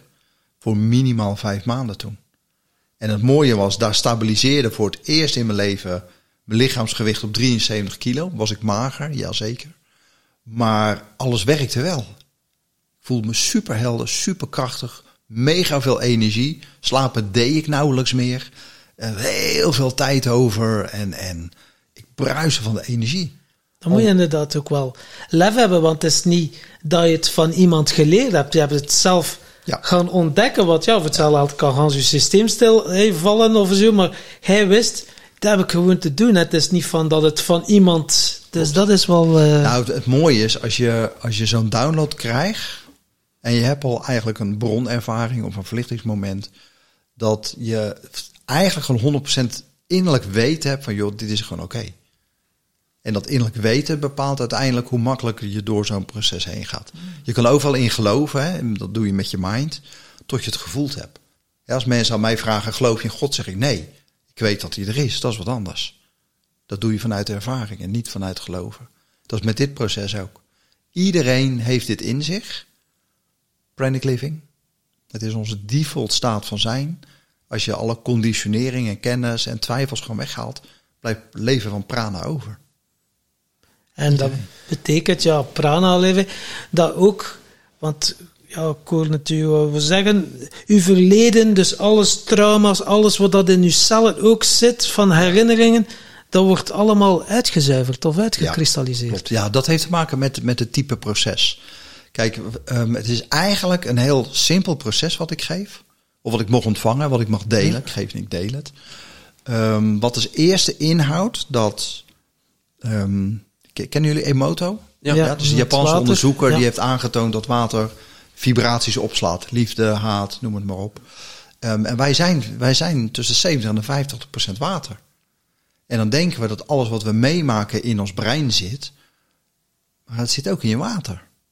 Alles wat je geleerd hebt, alles wat je gehoord hebt, alles wat je ervaren hebt, zit in het brein, maar zit ook in je water. Je zegt, en, ik voel het aan mijn water, zeggen ze dan. Ja, nou, maar het is letterlijk en figuurlijk. En heel vaak begrijpen we niet wat we zeggen. En dan denken we dat het over volle blaas gaat. Mhm. Maar je kan letterlijk in je lichaam hè, voelen als een soort kompas. Het klopt wel, het klopt niet. Ik herken dingen, ik herken dingen niet. Dat is hier ook zo mee. En zolang er in jouw, in jouw water, dus in je cellen zit... als ik te weinig drink, droog ik uit... Als ik te weinig eet, val ik af. Als ik niet gezond eet, loop ik tekorten op. En ga zo maar door. Kan je in je brein wel geloven dat je van prana kan leven, maar bepaalt het lichaam hoe het reageert. En zolang die kennis in jouw cellen zit, blijf je afvallen, want dat gebeurde bij mij ook. Blijf je tekort oplopen, uh, hol je het lichaam uit, zeg ik altijd. Hè. Dan een jaar toch probeert van prana te leven terwijl de conditionering erin zit, dan raakt het lichaam helemaal van slag. Niemand bij mij heeft dat.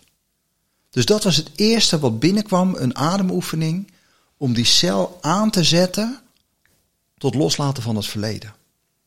En het tweede wat daar binnenkwam, was dat je die kan koppelen aan je bestaande celdeling. Zoals je hier nu zit, delen jouw cellen in je lichaam 24-7. De rest van je leven. En het duurt ongeveer een jaar voordat elke cel minimaal één keer vervangen is. Dus als je die activatie van die cel koppelt aan je huidige celdeling. En je gaat dat voelen, je, je, je, zoals jullie daar nu zitten, delen je cellen inclusief je verleden. Elke keer neem je die de bagage en beschadigingen, noem het maar op. Opgeslagen patronen ja, eigenlijk. neem je allemaal mee in je nieuwe cel. De visualisatie die doorkwam is dat het moment dat jouw cellen gaan delen, dat ga je voor je zien. Je pakt één cel en dan gaat die cel delen en dan deelt hij naar twee stamcellen. En een stamcel is een volledig lege cel. En dan zie je ook in die visualisatie dat die eigenlijk die shit van het verleden, die je hebt opgelost en geactiveerd in die ademoefening, dat die uit die cel komt. En dat er een hele heldere cel overblijft. En het moment dat je een van die cellen weer tegen het lichaam aanhoudt in die visualisatie en die glijdt naar binnen, dan voel je de verandering in je lijf. Daar zit de overtuiging. Niet dat ik het zeg, maar dat jij hem naar binnen laat, voelt, laat glijden en je blijft zitten in die stilte en je voelt van wow, hij connect met elke cel. Ik voel die verandering vanuit mijn borst zo woe, dat hele lichaam doorgaan. Gewoon één zuivere cel die je dan die de rest gaat besmetten. Uiteindelijk wel. Hij geeft de programmering door in de energie aan alle andere cellen. Want ook dat is, de vibratie van de nieuwe cel wordt opgeslagen in al die oude cellen. Dat hij mag loslaten. Nou, dat doen we, dat doen we eh, eigenlijk de hele week. Of het weekend doen we twee keer per dag. En dit is het belangrijkste in wat we doen. Het activeren van die cel om het los te laten, gekoppeld aan je celdeling. Daarnaast, derde stapje, is. Um, Wat was het eerste stapje? Dat was... Het activeren van loslaten. Van dus dat zijn vier, ja, ja. vier stappen in een ademsessie. Eerst maak je contact met je lichaam door een bepaalde manier van ademen. Dat je voelt, oké, dat hele lichaam ademt mee. Tweede stap is dat je prana, dus de energie om ons heen, door het lichaam laat heen stromen en alles wat er in die cellen zit aan verleden laat oplossen. Maar dan zit het nog steeds in je cellen. Dus het wordt opgelost. Derde stap is dat je het gaat uitademen, dat je hem uit die cel laat stromen. En dan voel je echt, je kan echt misselijk worden, duizelig worden. Wow, wat gebeurt hier? Heel emotioneel kan je worden in die ademsessie. En dan zorg je alleen maar dat die prana door die cel heen stroomt en eigenlijk dat verleden meeneemt. Dat is de activatie. Als je dat een aantal keren doet, dan wordt die cel geactiveerd om dat los te laten. En dat loslaten koppelen we dan aan die celdeling. Dus daar waar die cel deelt, merk je, woe, dan neemt de prana het mee en dan lost het letterlijk op. Het is eigenlijk het, het compenseren van de vibratie van onze cellen. Elk woord, elke ervaring geeft vibratie. En elk lichaam vibreert anders, omdat we allemaal andere dingen hebben meegemaakt. Dus die vibratie die komt dan los, zonder te, hoeven te weten wat het is. Het komt los, neemt je verleden mee, al die trauma's, al die kennis, al die wijsheid. Niet dat je niet meer weet dat 1 en 1 2 is, maar het lichaam reageert niet meer op dat verleden. Daar zit het grote verschil. Ja, stimulische respons. Het is inderdaad, je weet wel dat je het hebt ervaren, maar het wordt niet meer getriggerd. De trigger is eraf. Ja, klopt. Ja. Nou, en het laatste stukje, niet onbelangrijk, is je DNA. Je moet stukjes in je DNA repareren. Of nou, dat doet dan de energetische wereld voor je bij mij. Dus er komt een engel bij je die helpt jou om de, de programmering met betrekking tot eten eruit te halen. Een heel simpel voorbeeld. Ehm, als jouw waterpercentage nu 1% zakt, dan geeft het lichaam het seintje naar je mond van hé, hey, je hebt een droge mond, je moet wat gaan drinken. Terwijl als je je tong uitsteekt en voelt, is die nooit droog. Dat bestaat niet. We zouden een leren lap nu inmiddels in je mond hebben. Maar het is wel het zijn... Ook ervaren hoor. Ja, ja, ja, ja, dat kan ook. Maar over het algemeen is hij altijd nat. Het is alleen het gevoel wat ons aanzet tot nu moet ik wat drinken. Weet je? En um, als je van prana wil leven, wil je niet constant met dat, met dat gevoel zitten. Bijvoorbeeld als je water een beetje op en neer gaat, je waterpercentage. Of ehm, als je oude cellen, of zoals je hier nu zit, een zout of een vettekort oploopt, of een mineralentekort, dan krijg je gewoon een graving. Dan loop je naar de koelkast en denk oh, maakt niet uit, ik, eh, er moet gewoon pindakaas in. En dan, dan, weet je, dan pak je die vet of je pakt die zout of je pakt een stuk worst of uh, een hele bak macaroni, whatever wat er staat, alles is oké. Dat zijn de gravings. Nou, die moeten er ook uit. Want in dat jaar dat je gaat transformeren, zou je constant in een graving kunnen komen, omdat je eigenlijk gewoon heel minimalistisch eet. Weet je, dus, dus er zijn heel veel programmeringen die in ons DNA zitten, die we automatisch doen, die het lichaam aanzetten tot eten, tot drinken, tot, nou ja, maakt niet uit, stop er maar wat in, die eruit mogen. Nou, dat is de derde stap die we doen. Nou, die drie zijn, zijn key naar de verandering. En dat noem ik nog niet pranic living, maar naar de verandering. Want wat ik zag, is dat um, zeg een jaar na de eerste groep die ik heb gegeven, mensen niet alleen van prana gingen leven, dus minderde of helemaal stopten met eten en drinken, maar dat hun hele leven veranderd was. Dat ik dacht, wow, dit is bizar. Weet je, alles wat, wat niet meer resoneerde, waar ze al jaren in zaten, daar hadden ze gewoon afscheid van genomen. Weet je, je, je, je energie die je nu uitstraalt is gebaseerd op alles wat je hebt meegemaakt in het verleden. Dat bepaalt hoe je nu je keuzes maakt. Altijd. Je gedrag wordt bepaald door je verleden. Als dat verleden nu uit je lichaam stroomt, ben je eigenlijk ook nergens meer bang voor. Mensen kunnen tien jaar in een slechte relatie zitten ehm, en ze blijven erin vanuit wat doet dat met de kinderen? Hoe moet dat met het geld? Hoe moet dat met het huis? Oh, ik trek het nog wel even. Als de kinderen het huis uit zijn, dan zie ik wel. Dan doe je jezelf tekort. Als je dit proces doet, merk je dat binnen drie, vier maanden mensen zeiden van, ja maar, dit resoneert gewoon niet meer. Die kinderen, die hoef ik niet meer. Die kinderen, die doe ik het huis uit. Ja. nee, maar gewoon dat mensen echt keuzes maakten, niet gebaseerd op die angst, omdat die angst gewoon uit die cellen naar buiten kwam. Dat ze gewoon een andere keuze maakten. Praktijken, de zelfstandige praktijk, spiritueel, drummen of sound healings of, of andere sessies die werden heel erg bijgestuurd ineens van, oh, ik voel dit niet meer, maar dat ga ik voelen. Dat vond een, een soort organische flow naar iets nieuws, die veel beter liep dan daarvoor. Sommigen moesten een half jaar misschien wel even helemaal niks doen. Dat ze voelden, wow, ik stop met werken, ik weet nog niet wat een nieuwe stap is, maar ik stop alvast toch. En ik ga gewoon maar eens even voelen, voelen wat er voorbij komt, waar ik naartoe mag. Nou, het was bij iedereen gebeurd. Dat ik dacht, wow, dit is veel meer dan alleen maar stoppen met eten en drinken. Dit is echt een fundamentele verandering in wie je bent. Wat voor mij veel belangrijker is uiteindelijk. Ja, want je, je start dan, hè, je, hebt, je past het als af toe. Dus hoe lang was jij dan al gestopt met eten en drinken vooraleer dat je de eerste mensen begon te teachen? Nou, ik ben eerst vijf maanden gestopt. En dat was ongeveer tot en met uh, mei, juni. Toen voelde ik, wow, dit is zo fijn. Dit, dit, dit gun ik de hele wereld. En ik voelde ook heel duidelijk um, dat wat ik heb mogen ervaren en ontvangen, dat dat iets was wat werkelijk gedeeld mocht worden. Weet je, dat, dat past een beetje bij mijn leven. Wat ik ervaar mag ik delen. En ik voelde heel sterk van, oké, voordat ik dit wil gaan delen, moet ik zeker weten dat alles werkt.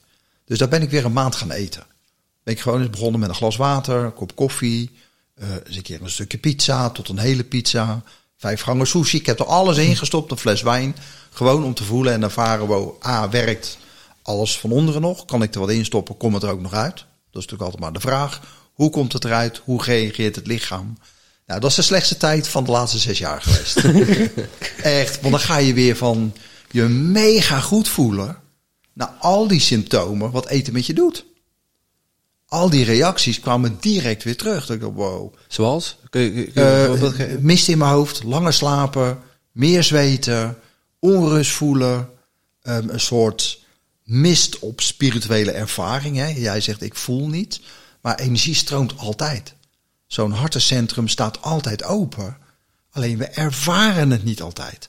Hm. Dat is de mist die eten met zich meebrengt. Haal het eten eruit en je merkt gewoon, wow, ik voel zoveel meer.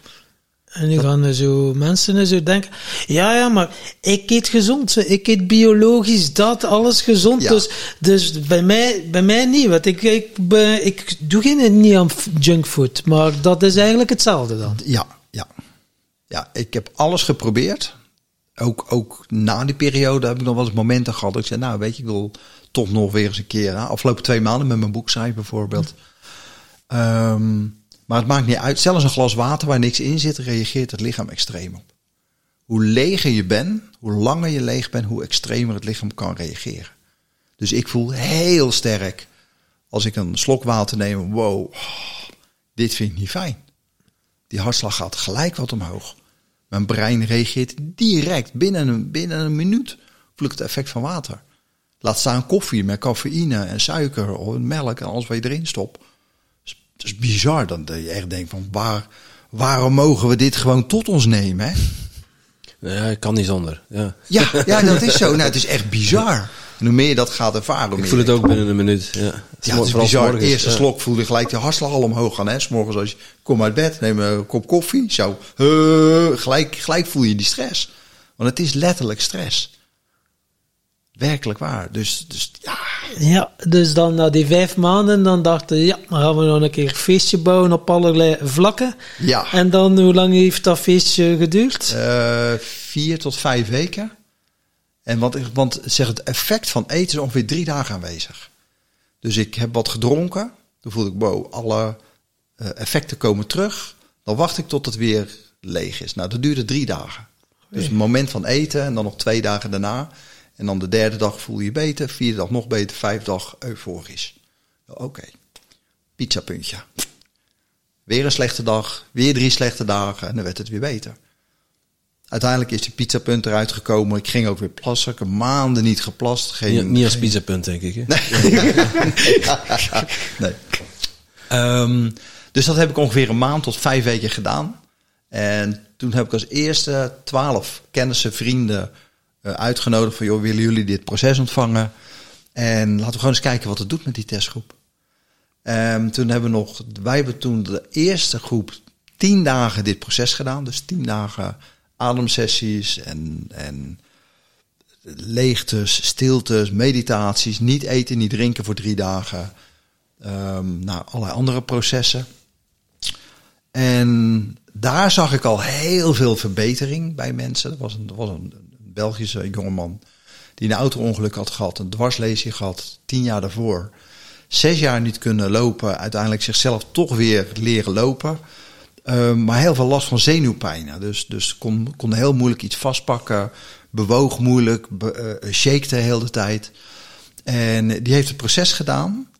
En de eerste dag dat hij zit en we een ademoefening gingen doen, zat hij echt zo met die handen zo te, te schudden en moeilijk te ademen. Hij zat ook tegen de muur aan. En, en elke dag dat hij zijn proces deed, werd hij al beter. Dat ik dacht, dit is bizar. Want het kan eigenlijk niet. Hè? Zenuwbeschadiging kan je eigenlijk haast niet re- recupereren. Of, eh, dat kan eigenlijk Ja, te moeilijk herstellen, herstellen.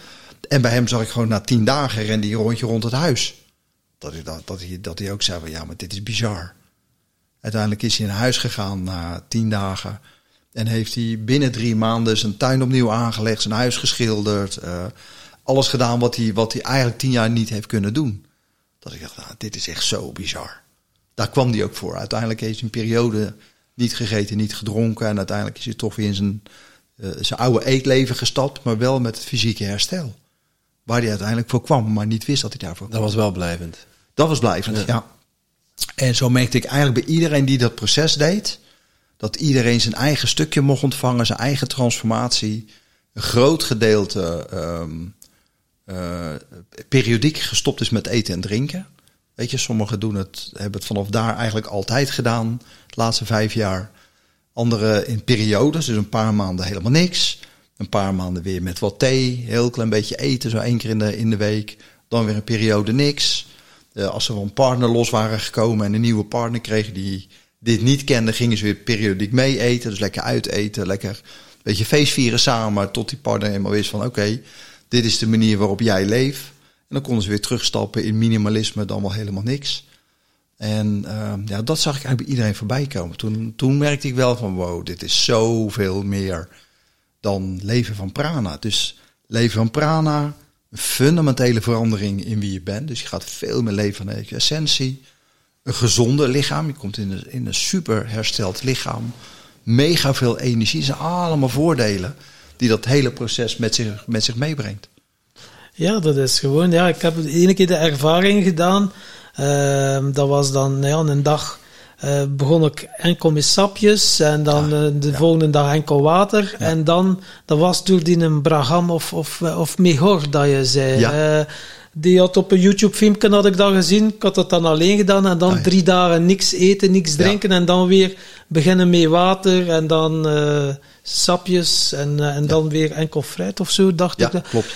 Maar ja, en dan was dat, uh, poeh, ja, ik voelde wel een, een, release en dat was van alles gebeurd. Maar hoe snel dat je dan ook weer in je oude patronen hervalt. Ja. Maar ik moet wel zeggen, ja, na die 72 uur, ik zei het net in de voorbespreking, dat laatste uurken, Ja. mijn mond was zo droog. Ik dacht, wow, ik, moet, ik heb hier wel um, iets nodig. Ja, ja, Ja. En dat is de grap, hè. Dus je zei eigenlijk 70 uur perfect, dat is echt, en het gaat heel goed. Ja. En dan komt het dichterbij en dan zeg je, oh yes, nog een uur, nog twee uur net mag drinken. En vanaf dat ik dat zei, Ja, ja, nog ja. een uur, man, man, man. Dan wordt het een hel, hè? Dan wordt het een hel. Ja, dan ga je focussen op, op dat eindpunt. Ja, Ja. klopt. Ja. Ja. en dus dat is eh, wat ik bij jou hoor, ga je dan ook al die, eerst die overtuigingen uit je systeem halen Mhm. Ja. en die programmeringen waardoor, ja, wat, je, je- ja, wij gaan nu een weekend eh, volgen bij jou, waarvoor dank.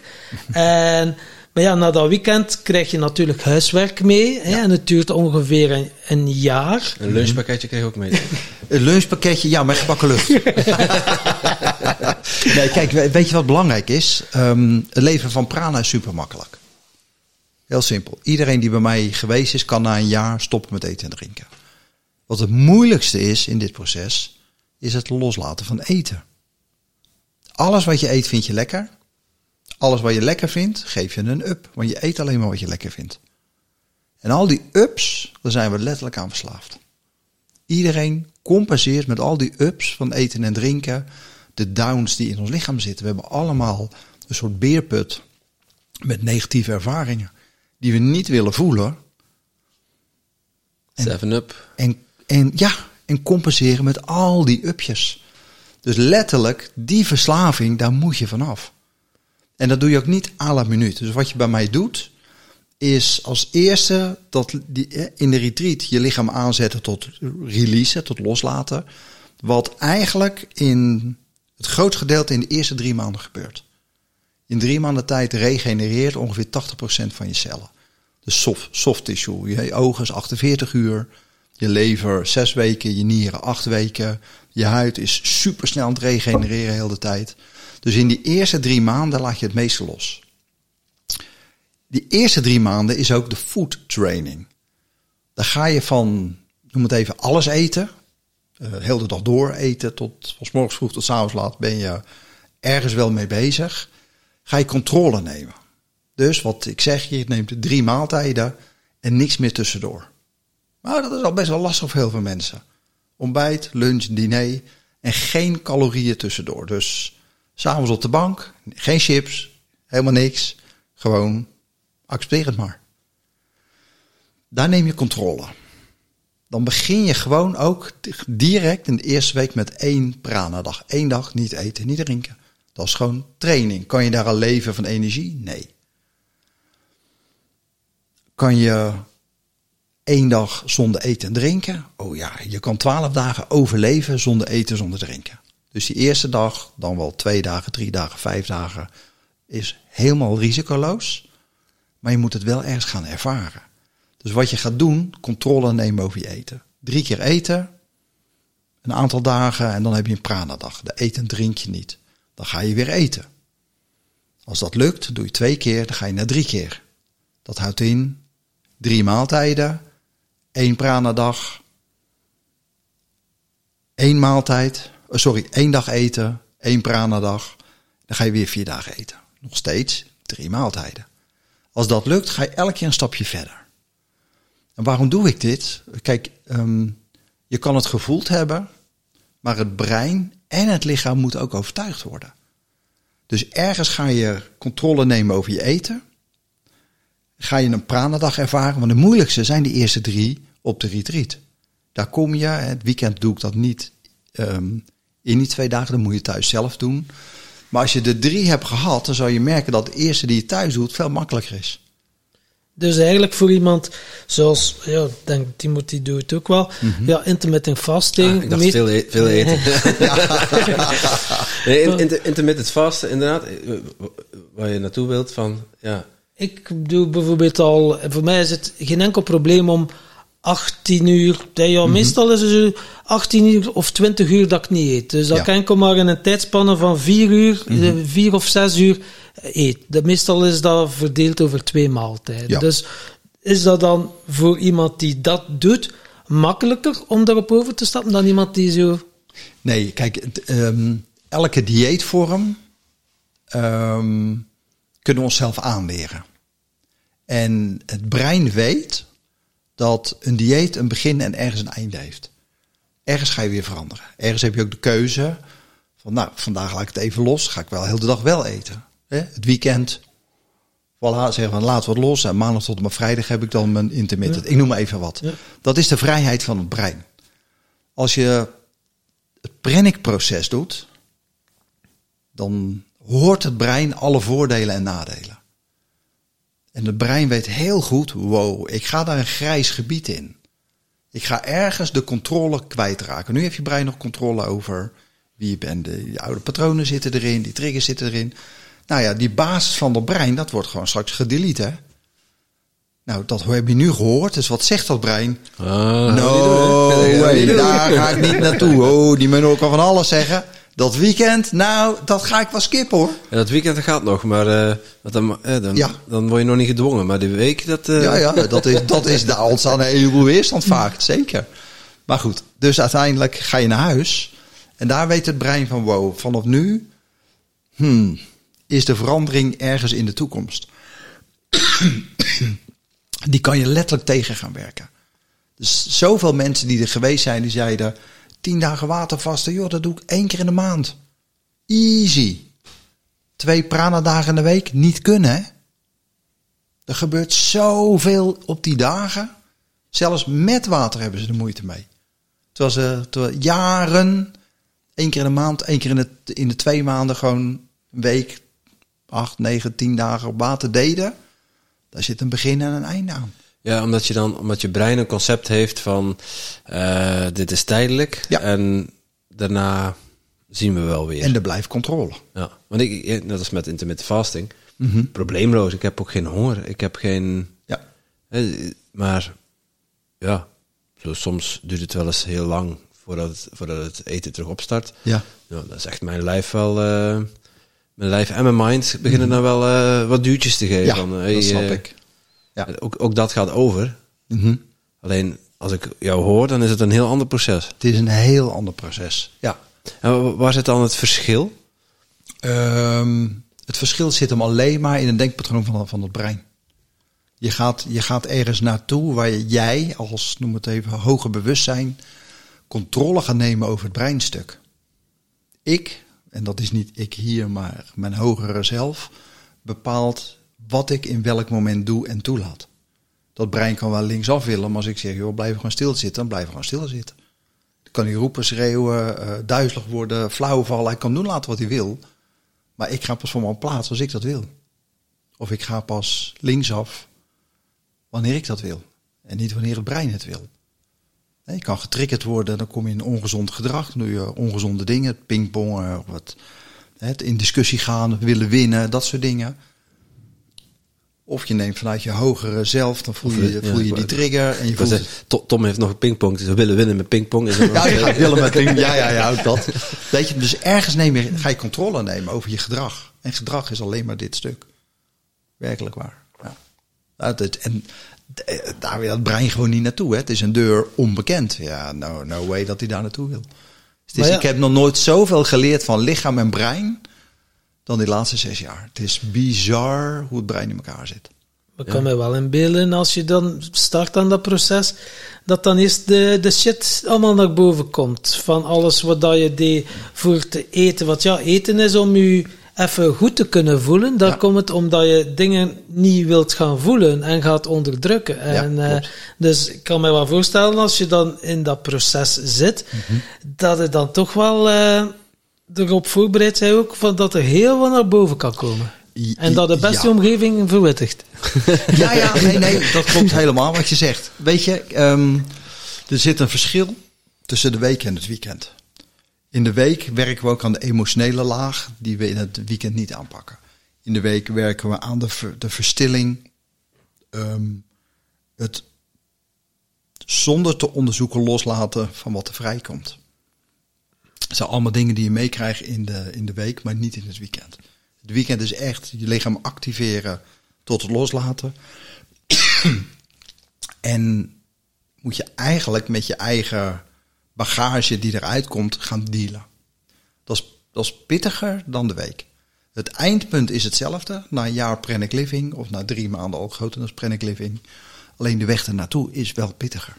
Ja, en maar dan kan het wel helpen als je al wat ervaring hebt opgedaan, zoals breathwork, plantmedicijn, noem maar op. Dat je weet, ja, dingen die naar boven komen van ja, hoe daarmee te dealen, dan iemand als gewone leek. eh, Ja, ja en nee. Oké. ja. hoe, hoe bewuster we worden, hè, hoe spiritueler we worden, laat ik het zo maar zeggen, hoe meer we willen onderzoeken. En we willen ook graag alles wat er vrijkomt weten wat het is. Het heeft altijd te maken met de buitenwereld en willen heel graag die buitenwereld eh, vergeven of blamen of nou, iets met die buitenwereld doen. Mensen die er bleu ingaan hebben geen verwachting. Dus die zeggen, sorry, wat er komt, komt. En dat mag gewoon uit me stromen. En ik ga het ook niet anders onderzoeken. Ik, nou, Slokje water? nee, dank je. Dat heeft met energie te maken. Mijn lijf is nu oververhit door de hoeveelheid energie. En dat stagneert wel eens op mijn, eh mijn hartencentrum, om het zo maar te, te zeggen.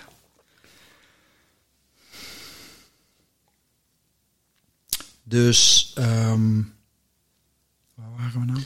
Het verschil tussen de week en het weekend. Nee, Ja. nee, de mensen die er eh, als leek instapt, eh, die eigenlijk Ja. zonder verwachting Zonder, zonder, onderzoeken loslaten. Ja. Ik merk hoe, hoe, hoe ehm beleuier, om het zo maar te zeggen, Ja? hoe minder bewust ze dit proces ingaan, puur omdat ze het gevoeld hebben, ehm, hoe makkelijker het eigenlijk is. Ja, de, de, de, de, de meer bewuste en spirituele mensen hebben verwachtingen, patronen, vinden vaak ook hoe bepaalde dingen moeten zijn. Die, creëren, die creëren voor zichzelf vaak meer weerstand in mijn retreat dan iemand die gewoon operator is, die het gevoeld heeft, oh, dat wil ik wel eens ervaren. Die komt, die doet zijn ding, die bewandelt het proces en die zegt, ja, zeg me wat ik moet doen. Nou, dit moet je doen. Zo eten, zo leven, zo trainen. En die laat gewoon stromen. Zegt ze, oh, vandaag ook een zware dag. Poeh, emotioneel gebeurde er van alles.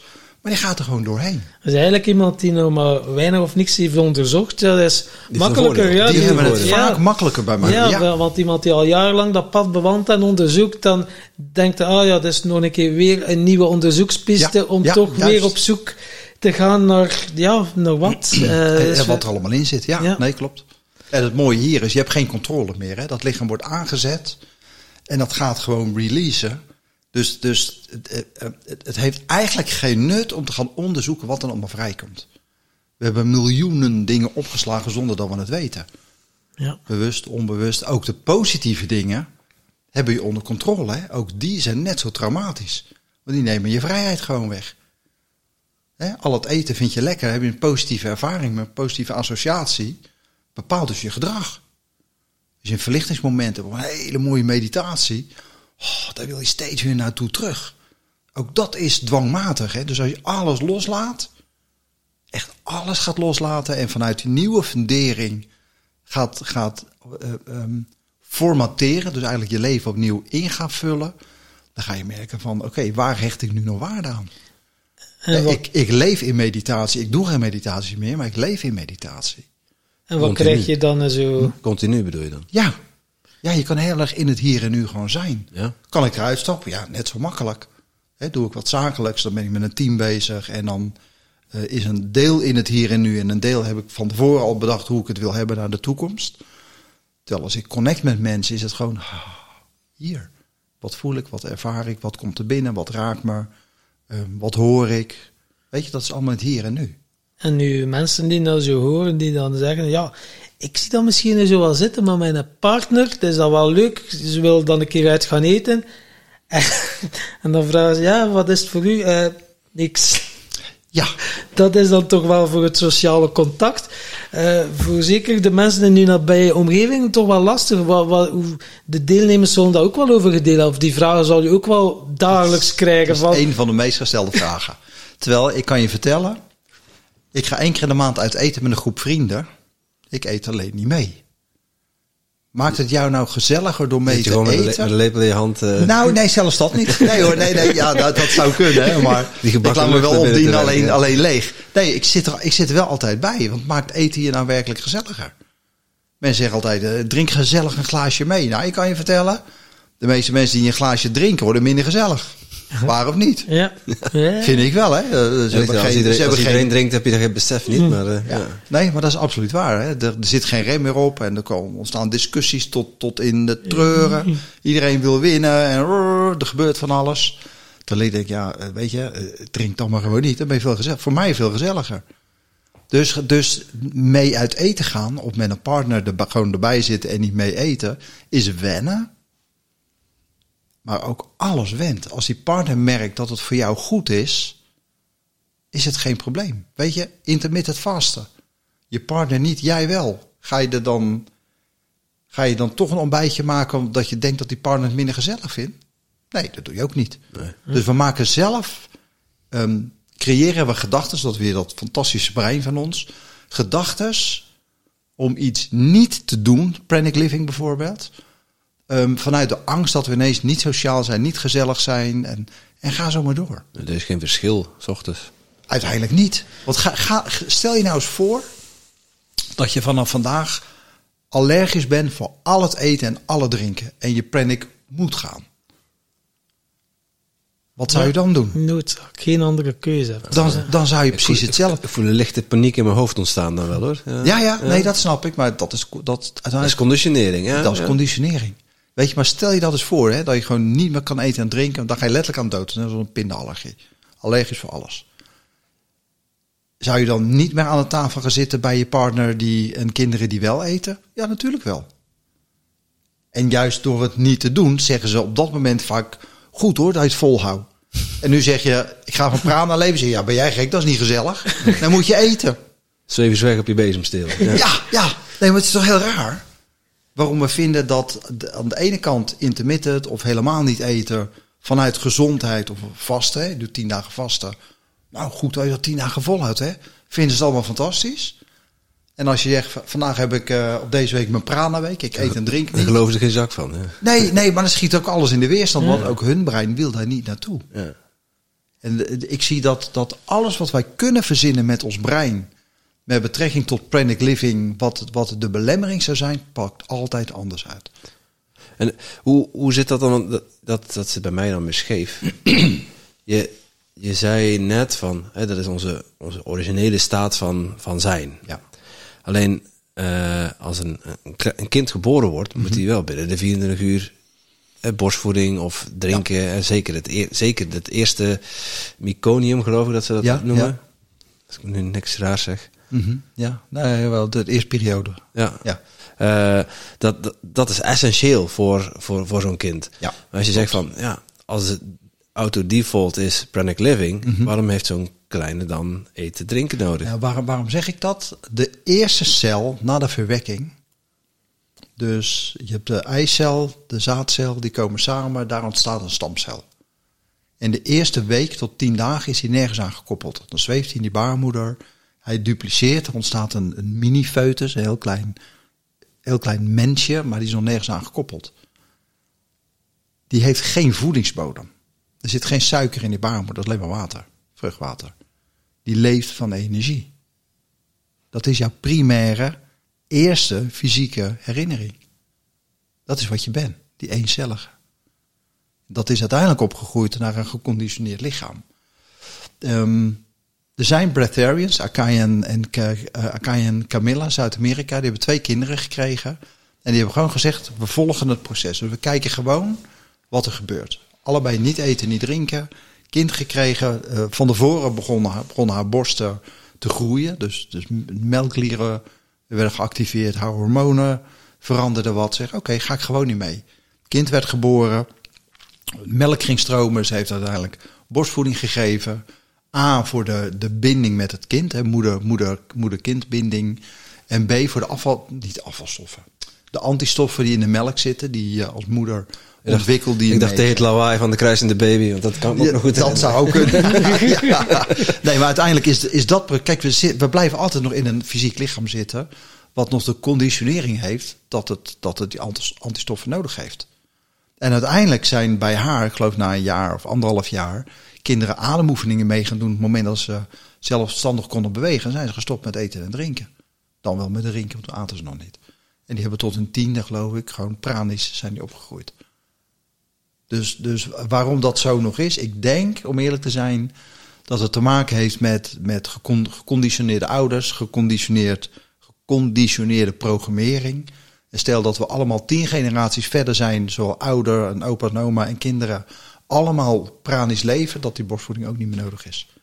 Dus ja, dat is echt wel om de hongersnood te, te bestrijden, is dat wel het ideale. Dus ja. dat, dat is, dat er, ja, het is crazy, hè, want mijn mind denkt dan ook, hè, maar ja, ik heb er al wel wat dingen over gelezen dat ik weet mm -hmm. van, ja, jij bent nu ook het levende bewijs. Ja, als ik je zie zitten, uh, 83 ja. kilo, droog aan nak, dan ja. uh, is zoiets van, ja, dus uh, hij gestraald en ja, je ziet er niet vermoeid uit of uitgemergeld, want ik meen ook te begrijpen, je hebt niet echt uh, acht uur rust nodig. Hè? Slaap heb je nee, acht ik, uur heb je niet nodig. Hè? Ik, ik lig ongeveer twee, drie uurtjes per nacht op bed, max. Maar dan ben ik wel volledig sta ik aan. En werkelijk slapen, zodat ik helemaal weg ben, misschien een uur in de week. Een uur in de week? De ja, week. dat ik werkelijk, werkelijk weg ben. Dus dat je me iets kan vragen waar ik dus niet antwoord op geef. Wat doe je dan in de tussentijd als je alleen maar wakker bent, niet eet? Ogen dicht. Het grootste deel van de dag zijn we bezig met of op de wc zitten. Ja, ja, ja, ja. ja. nou, dat, hoef, dat hoef jij niet. Of we zijn met eten bezig. Je bent aan het koken, je bent aan het eten. Ah, ja, ja, uh, oh, en je bent aan het slapen. Dan, dan denk ik wel dat de helft van de dag gevuld is. Ja, minimaal. Het was voor mij ook echt wel wennen toen ik de eerste keer... Hè, in die, die eerste drie droogvalsdagen was het eigenlijk... uit bed kwam, s morgens naar uur of zeven. Stap je uit bed. Ja, oké. Okay. Nou, douchen, aankleden ja, wat nu? Ja, uh, ik heb geen koffie, geen ontbijtje, krantje heb ik al niet. Ja, nou ja, dan ga ik de hond maar uitlaten. Nou, loop om half zeven s morgens een uur met de hond. Ik heb geen hond, was je vergeten. Oh ja, ja ook dat, ook dat. maar de, normaal doe je dan uh, uur of negen, kopje koffie, koekje erbij, whatever, wat je, wat je doet. Dat heb je ook niet. Oké, okay, ja, oké. Okay. Weer, weer, weer zo'n moment van een kwartier niks. En zo loop je de hele die dag heen. Hoeft geen boodschappen te halen, je hoeft er ook niet over na te denken. En dat creëert wel heel veel ruimte. Weet je, ik, ik geef ook mee aan iedereen die dit doet uiteindelijk. Dat je zeg hobby's die je graag doet, weer moet gaan oppakken. Er zijn er heel veel die creatiever zijn geworden. Creativiteit opgepakt, muziek gaan maken. Sommigen die, die zijn enorm van boeken gaan lezen. Anderen zijn heel veel gaan sporten, veel naar buiten. Uh, ja, je, je moet die tijd gaan compenseren. Maar dus zo die uh, dipjes, die heb je ook niet dan. Nee, hè? Zo na het eten nee, kan nee, je zo hebben, zo van... Uh, nee, dat is ook de reden dat, dat diabetes... Ja. dat diabetes eigenlijk, eigenlijk standaard weg is als je dit gaat doen. Ja. Zelfs met een keto-dieet, hè, dan heb je ook die bloedsuikerspiegelreactie niet meer. Dat is, dat is hier ook mee. Ja, maar ja. dan haal je wel veel uit je dag uiteindelijk. En, en je kan dan ook sporten en zo. Ja, en, en er zijn er dan ook momenten dat ja, je blijft nog altijd een mens. Dat je moe wordt. Of, ja, nee, maar dat is nee. dus de grap. Normaal gezien krijg je zo'n signalen zo. Oef, ja, tien uur, tijd ja. om te slapen, of je ja. zit te Netflixen of, of, of iets anders. Zo. Ja, maar dat je toch eens zo voelt, ah ja, nu mijn lichaam heeft, ja, het wordt tijd om uh, mijn rust te nemen. Maar bij jou, je kan dan perfect tot vier uur s'nachts. Ja, ja, ja, dat, dat, doe, dat doe ik ook. Ik, ik, ik, okay. wacht, ik wacht tot ik één of twee keer geeuw en dan weet ik, oké, nu geeft mijn lichaam aan, nu kan, wil het even rusten. Maar ik hoef niks te verwerken of zo. Dus ik ga dan wel op bed liggen. Ik sluit wel mijn ogen en dan ontspan ik gewoon. Maar ik, ik ben eigenlijk gewoon nog, ik sta nog, ik sta nog volledig aan. Dus ik lig wel, kan wel heel rustig liggen, omdat het lichaam wel rust nodig heeft. Maar dat is dan ja, twee uurtjes, tweeënhalf uur. En dan een uur of zes denk ik, nou, mooi geweest, ik doe mijn ogen weer open, ik ga er weer uit. Ja, als je zo dag, uh, 22 uur per dag, ja, dan kan je niet zeggen van, ik heb te weinig tijd. Nee. nee, ik ben ook veel meer gaan doen. Hè.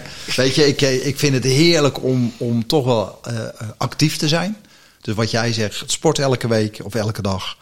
Um, ik wandel heel veel. Ik ben ook veel onderweg. Hè. Ik doe veel, veel podcasten, nieuwe mensen ontmoeten, van alles en nog wat. Ik zorg een beetje voor mijn, mijn, mijn bejaarde ouders, dat doe ik er nog bij. Um, ik rij graag auto, dus als, als mijn partner Azuria zegt, joh, laten we even naar mijn dochter gaan die in Dordrecht woont, dan rij ik wel. Weet je, dus, dus ik vul mijn tijd in met eigenlijk allemaal dingen die ik eigenlijk wel heel leuk vind om te doen. Ik maak nog muziek erbij. Ik, uh, ik ben op het tweede boek aan het schrijven. En oh, er is zeven van tijd. Dus ik uh, ja, vul ja, het heel makkelijk in. Ik ben ook wel heel graag in de stilte. Dat ook wel weer. Dus ik kan ook gewoon een uur in stilte op de bank zitten. Voor me uitstarend in, in meditatie. Je hoeft niet in een bepaalde zit te zijn oh, om in meditatie te zijn. Gewoon, gewoon niets doen, maar gewoon zijn. Gewoon present zijn in het hier en nu. Ja, dat is zo lekker. Heb je bepaalde technieken voor om dat, uh, tenminste om, om, je zegt van eh, continu in de staat van, van uh, continu ja. in een meditieve staat. Ja. Dus je zegt van even, even gewoon op je gemak in stil te zitten. Heb je bepaalde technieken om, om net wat dieper te zakken? Nou, kijk, het belangrijkste is, is dat je um, ook met het brein in het hier en nu bent. En dat doe je eigenlijk het minst door niet te denken. Of het best door niet te denken. En je kan je brein eigenlijk heel simpel stiller maken, dan wel heel stil. Als eerste door werkelijk pra te gaan leven, dus zonder eten, zonder drinken. Waardoor die basis, dus dat lichaam, stressloos wordt. Als, namelijk als je stress ervaart, dan zijn de triggers, het begin van de gedachten en de emoties, zijn hoger, intenser. En als je trigger intenser is en je emoties intenser, is de gedachte ook intenser.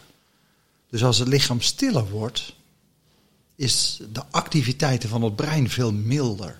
En een milder brein kan je makkelijker stil krijgen. En dat is heel simpel. In elke uitademing zit stilte. Dus het moment dat je, dat je zit, en dat is een bewuste training, adem je uit. Hier stop je met ademen. Je blijft gewoon in die stilte. Je ademt even niet. Tot je wilt, dan moet weer inademen. In. En weer uit.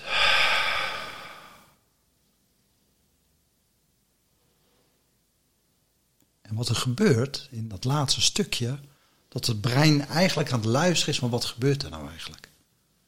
Het is een bewust, bewuste methodiek om je brein een taak te geven om te luisteren. Dat werkt met een klankschaal ook. Hè.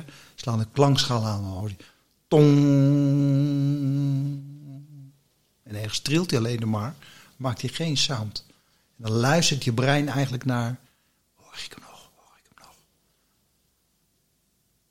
Oké, boodschappenlijstje, nu gaan we weer beginnen. Dan slaan we weer aan. En hoe vaker je dat traint, en in de, in de, in de retreat leer ik mensen om hun adem dan vast te pakken. Dus je begint eerst je mond wat verder open, adem je rustig in, dan heel rustig uit. Maar dan neem je hem echt mee met je hand. Je stopt die, maar je hand gaat verder.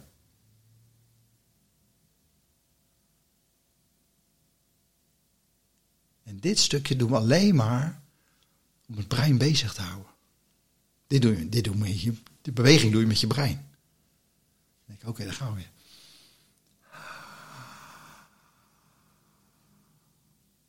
Je stopt die weer.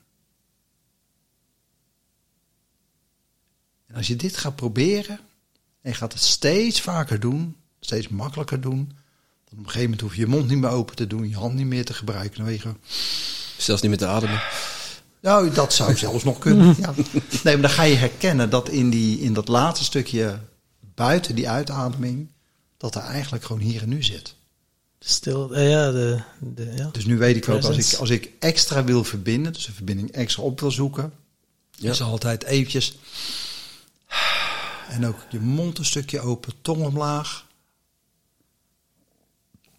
Geef, geef maar eens iemand een knuffel. Geef Geef iemand een knuffel, die hou je vast. Doe even je ogen dicht, adem je uit. Ervaart iedereen anders. Dus eigenlijk is het uitademen en dan... sommigen zijn helemaal in paniek. Ja, ja. Dat kan ook. kan ook heel onveilig voelen Dus als je het uitademt en dan bent uitgeademd, dan die periode, Adempauze, dat ja. is dan uiteindelijk vooral dat je terug inademt, dat is Ja. je presence momentje. Ja, om, daar, om daar te komen. En hoe vaker je er bent, hoe meer je ook in de in- en uitademing daar kan zijn.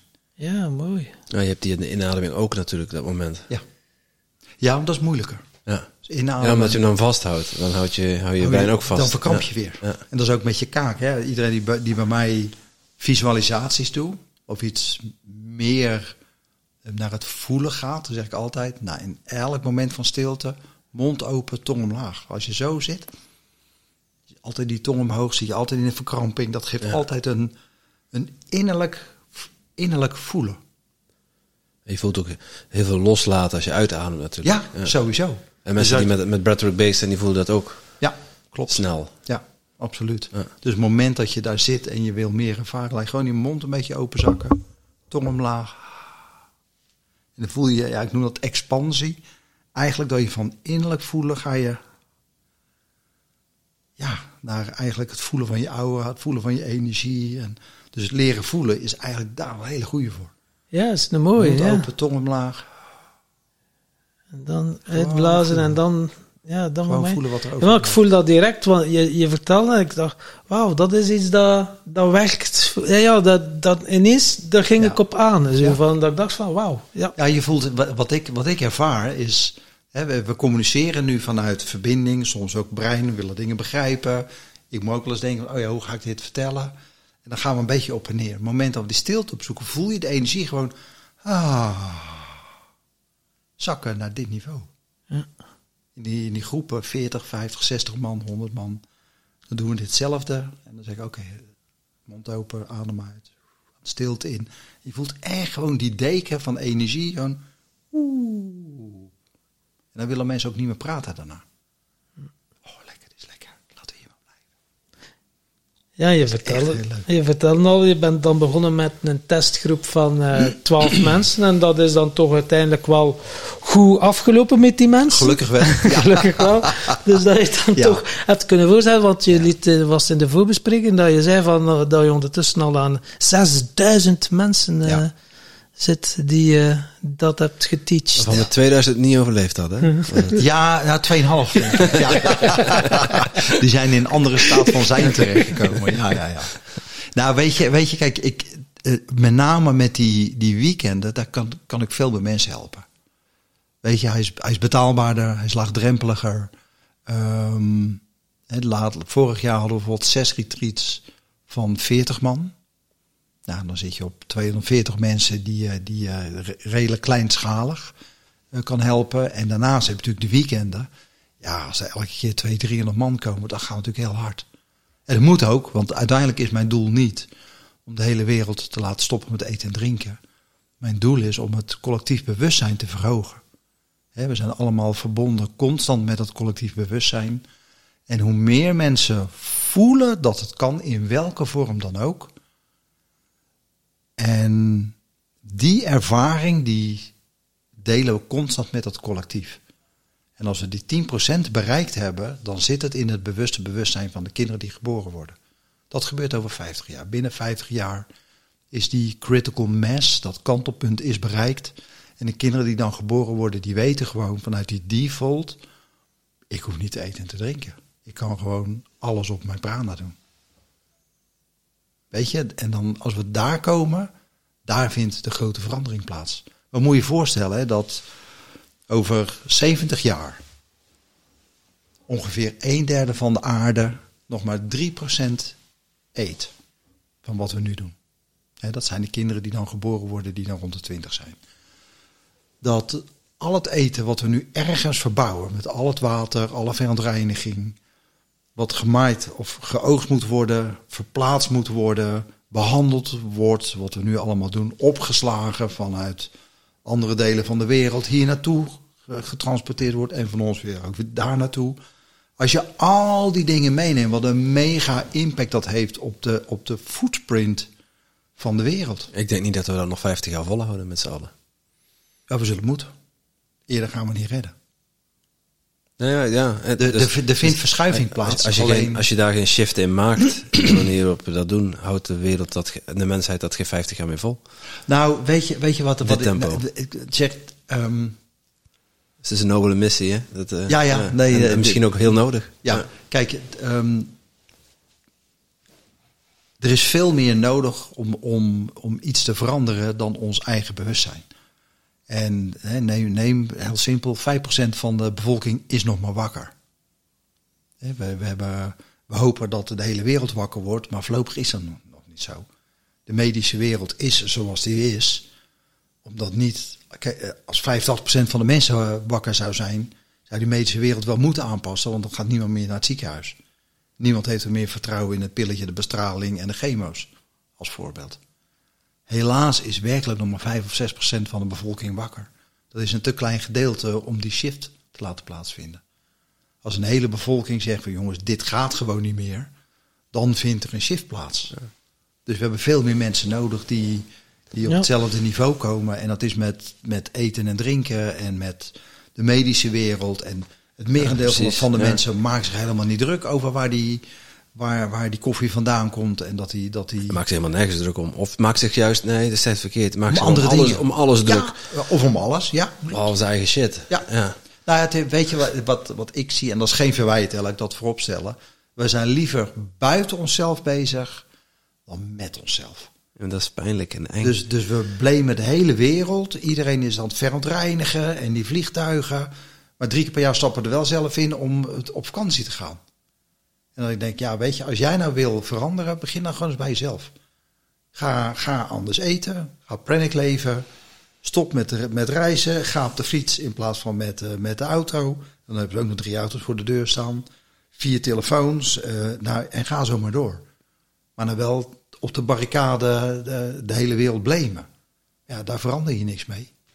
nee. Begin nou gewoon bij jezelf, want eh, ja, Ja, en, en als in die is het zin... meeste te winnen. Precies, ja, en als in die zin eh Pranic Living voor, voor iemand die dit hoort en daarop aangaat, een poort, toegangspoort kan zijn naar meer bewustzijn, dan eh, Ja, heel fijn. Ja. Absoluut, nee, dat is zeker. Eh, ja, dus waar onze podcast komt draait, hè, wat we in het voor, eh, hadden een kort voorgesprek Ja. vorige week of twee weken geleden.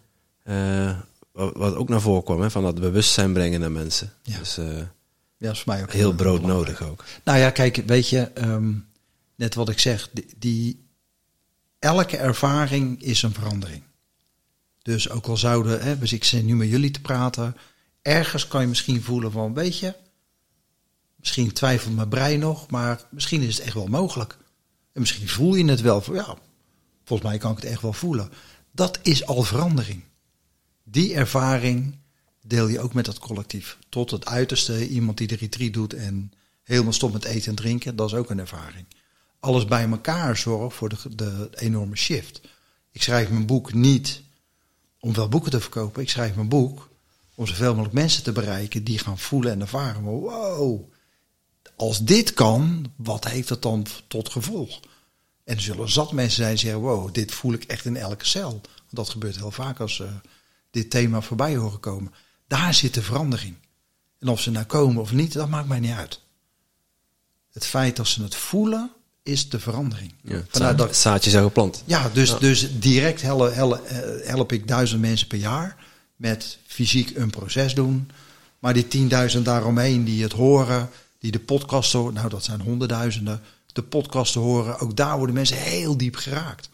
Net zo essentieel voor de verandering dan iemand die bij me komt zitten en het zichzelf gunt. Hey, je- je- Jij vertelde helemaal in het begin van ons gesprek, had je het over, over eh, de pranic living, over wat het, wat het is en over de afhankelijkheid of de onafhankelijkheid van eten en drinken. En je, ehm, je zei toen, van, ja, je hebt de vrije keuze om, eh, je hoeft niet te eten. Je kan zelf Ja. kiezen, wel of niet te eten. Klopt. En dat is zo nog een, nog een, nog een mindfuck die eh, eh, bij mij van, ja, maar ja, zo kun je met alles stoppen. Hè, ik hoef niet te roken, ik kan gewoon zelf kiezen. Ik, ja, Absoluut waar. Ik, eh, hè? Ja.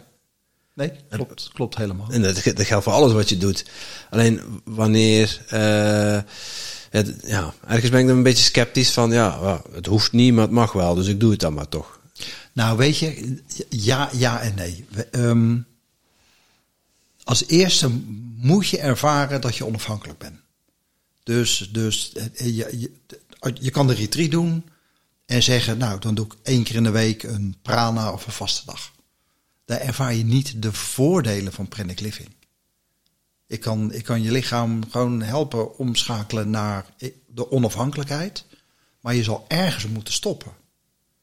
En als je dat een week doet, bijvoorbeeld, dan heb je die laatste drie dagen dat je die voordelen die jij ook al ervaarde na die 72 Mhm. uur, 73, misschien wat langer. denk ik. Is dat de tijd terugdraait, dat was het. Het voor- Ja, onge- onge- ja, nee, maar dan ga, je, dan ga je voelen van hoe lekker het is om in zo'n leeg lichaam te zitten. ja. En het fijnste is als je dat langer doet. Ik heb een dame die heeft net vier weken gedaan. Die, is- die is een paar weken geleden. Vier Begraven- weken. Is een paar weken geleden begraven. Ja, nee, dat, dat gelukkig niet. Maar vier weken niet gegeten, niet gedronken. Die is militair. En die heeft Dat ook heel de- fysiek werk de- ook. Ja, de militaire eh, medaille gehaald. Dus dat houdt in eh, zware militaire medaille. Ehm, eh, 40 kilometer fietsen, 20, 10 kilometer hardlopen, 10 kilometer zwemmen, eh, nog touwklimmen, nog schieten. En dat op één dag. Ze zeggen, aan het einde van de dag had ik zoveel energie. Want hoe meer je gebruikt, hoe meer er naar je toestroomt. Dat ze zei, ik kan dat hele circuitje nog wel een keer doen. En de rest van de, de mannelijke militairen, is vrouw, de mannelijke militairen, die eh, zo blij dat ik het gehaald heb, helemaal stuk. Zeiden, wat is er met jou aan de hand? En zij was echt zo'n zo'n Duracell. Ja, ding, ding, ding, ding, ding, ding, ding. Bring het om, wat gaan we nog meer doen? Ik vind dit wel kicken. Zes weken tijd is ze zes kilo afgevallen, dat is max. En dat is een beetje volgens een beetje dat is niet zoveel. ja, dat is niks. Nee, want eh, dat doe je de eerste week. De eerste twee weken daarna stabiliseert het. Weet je, als zo iemand het kan en die, die geeft je een schema, dit moet je doen. Oké, meneer, dat ga ik doen. En die doet het gewoon. Maakt nergens geen punt van, ziet geen uitdagingen. Die rolt er gewoon Dat is, een, doorheen. dat is een militair. Dus Dus eigenlijk, ja, militair, militairen, mannen in het leger, ja, die gaan het makkelijker kunnen dan anderen, want die hebben in principe meer discipline. Of, eh, Ja, het scheelt heel veel in, in, in wat voor type persoonlijkheid heb je. Ik zeg altijd de twee extreme, de minor. Gewoon iemand die zegt, oh, dat ga ik gewoon doen, bodybuilden. Oh, dan ga ik wel, eh, dan ga ik wel even pompen om dat lichaam groot te maken. Wat heb ik daarvoor nodig? Zoveel eten, zoveel dit, zoveel dat. Maakt niet uit, doe ik gewoon. Geef me een schema, geef me een eetschema en een trainingsschema. En ik doe het. Die maken nergens geen punt van. En de andere uit, de uiterste is de drama queen. Degene met hele hoge ups en downs. En oi, oi, oi, elke emotie die, die moet gevoeld en ervaren worden. En drummen en mantra's zingen. En oh ja, hij is er weer uit. Gelukkig. Oh, er komt de volgende. Oh, daar ga ik weer. Oh, dit ga ik nooit redden. Nou, dat is dan de drama queen. Dat duurt tien jaar voordat hij op prana gaat. Terwijl die minor die zegt na drie maanden, joh, kap op met die gezeik. Ik heb wel geen zin meer. Ik stop gewoon. Klaar. En dat, dat zijn de twee uitersten in de persoonlijkheden. Maar uiteindelijk, iedereen kan dit. Iedereen kan dit. Werkelijk waar. Maar je moet wel volhouden. Je moet, je moet echt je stukken aangaan. Dus met dat eten. Dat, iedereen komt zichzelf ergens tegen met eten. Dan denk ik, wow. Ja, hoe- ja je, laat gewoon een stuk van je identiteit los. Ja, ik voel ook, ja, als mensen- ik probeerde bij het gesprek even in te voelen wat dat dan voor mij zou betekenen. ja. Eh, kom ik gelijk al een aantal blokkades tegen. Ja. Mhm. Van, ja, van persoonlijke verslavingen Ja. tot eh, het, het idee hebben van eh, nooit meer dit, nooit meer dat, nooit meer zus. no- ja, maar dat moet je niet zeggen. Nee, ja, je bent je, je bent je mind al aan het. Ja. Dan ben je je mind al aan het voorprogrammeren. Ja, kijk, op de- hoe erg het zou kunnen zijn. Ja, ja, nee, daar zit het gevaar.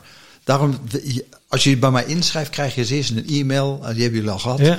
Dit moet je allemaal wel doen en dat moet je niet doen. En er staat ook in, zeg nooit tegen jezelf, ik ga stoppen met eten en drinken voor de rest van mijn leven. Want dat brein, dat gaat gelijk in fight, flight. Wow. en je gaat eten zoals je nog nooit gegeten hebt. Mensen komen soms kilo's aan in het voortraject. Dat dat brein zegt, nou, dat, dat gaat me niet gebeuren. Die, die, Ik, ik had gezien, oor zei 6 kilo afvallen. En er eerst 20 kilo bij. Nee, nee, maar die dingen gebeuren echt. Dat mensen zeggen, wow, tien jaar vegan. En dan rijd ik twee keer, in de, twee keer op de dag naar de Mac. Het gebeurt.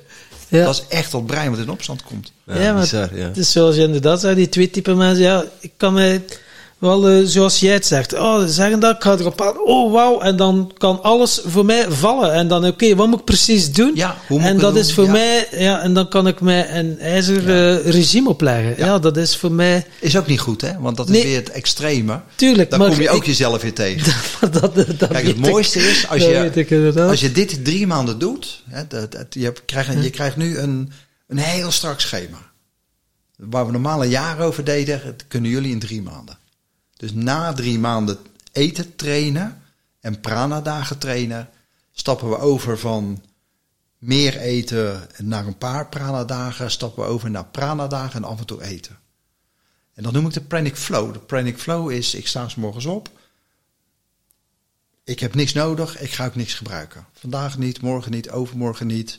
En vrijdag ehm, komt er een kennis langs en die zegt, joh, laten we even een hapje eten samen. Oké, dat kan. Dan kan je gewoon, als je wil, mee eten. Daar heb je dan wel twee dagen last van, hè. Dan moet je altijd realiseren. In het begin ga je dat gewoon doen. Dan ga je gewoon ervaren van, oké, dit is een dag, de, de hele dag komt hij langs, dus morgen pak je een ontbijtje, kopje koffie en dan rommel je lekker die dag door. Einde van de dag denk je, oh, waarom doe ik dit? Maar je hebt nog steeds gedaan en genoten. En hoe vaker je dat doet, hoe meer je gaat ervaren van, wil ik dat werkelijk?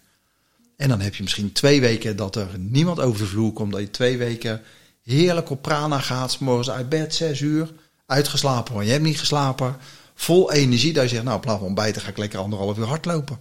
Want dat kan op pralen, want je batterijen zijn nooit leeg.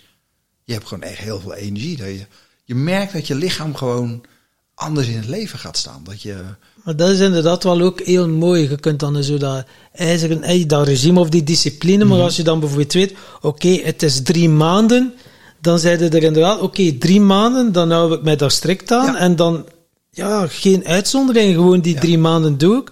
En dan heb je die vrije keuze terug, Ja. want dan, dat, dat is eigenlijk heel mooi, ja, om het op die manier... moet je wel oppassen. Hè? Want de, kijk, er zijn heel veel mensen ook die zeggen, ik leef van prana, maar ik eet wel elke dag.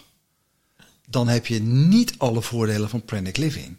Dus die helderheid, die rust, die stilte, die hoge energie, die wordt er niet gedaan door het eten. Ja, ik kon het zeggen, daar gaan bij mij ook wel wat, wat alarmbelletjes af dan. Ja, Dus daar- zoiets daar zeggen, moet je- denk ik, ja, nu ben je met een mentaal concept bezig. Niet Ja, met, dat- dat niet met een voor mij ook lifestyle. niet. Ja, Ja. ja. Weet je, dan, eigenlijk is een excuus van de mind om gewoon door te gaan met wat ze deden. Is dan die, die, dat jaar en die retreat life changing nog steeds. Ja. Want al die oude conditioneringen die komen er wel uit. Dus verandert je leven, zeker.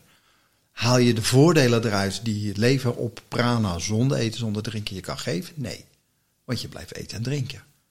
En ook een dieet ervan maken van eh, maandag tot en met vrijdag doe ik dan niks en het weekend eet ik. Nou, twee dagen eten geef je maandag, dinsdag, woensdag echt geen lekker gevoel.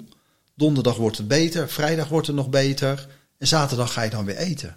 Dus je hebt dan eigenlijk een te korte tijd de super voordelen ervan om het heel lang vol te houden.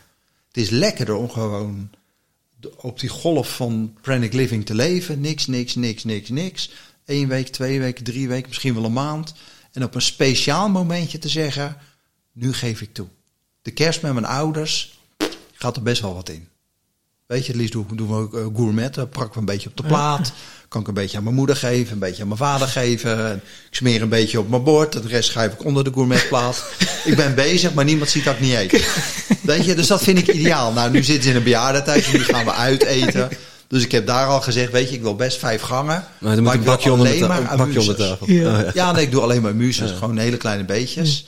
Heb ik net zoveel last van. Ik heb alleen niet die vulling. Ja.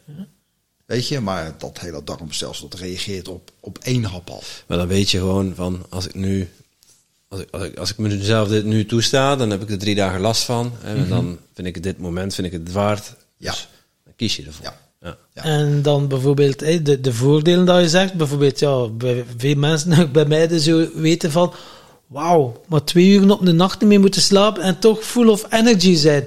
Ja. Wanneer is dat? Is dat dan na een jaar of, is dat al, of varieert dat van persoon tot persoon? Of, hoe? Dat is ongeveer na ze- zeven dagen. Zeven dagen ga je st- structureel minder slapen. wauw. En hoe Zeven langer je- dagen, na wanneer? Na de Pranic Flow? Of? Nee, nee, nee. Als je, als je, als je hebt gegeten. Sorry. Als je hebt gegeten. Nou. Als je hebt gegeten, Dan duurt het drie dagen voordat de, de, de effecten uit je lichaam zijn. En dan de vierde, vijfde, zesde, zevende, achtste, negende dag ga je elke dag een uur, half uur, uur minder slapen. Dus je gaat van acht naar zeven, naar zes, naar vijf, vier, drie. De meeste blijven een beetje tussen de twee en de vier, vier en een half uur hangen. Als je niet meer eten, niet meer drinken. Bij mij is het heel extreem, waarom weet ik niet, maar Ja. ja.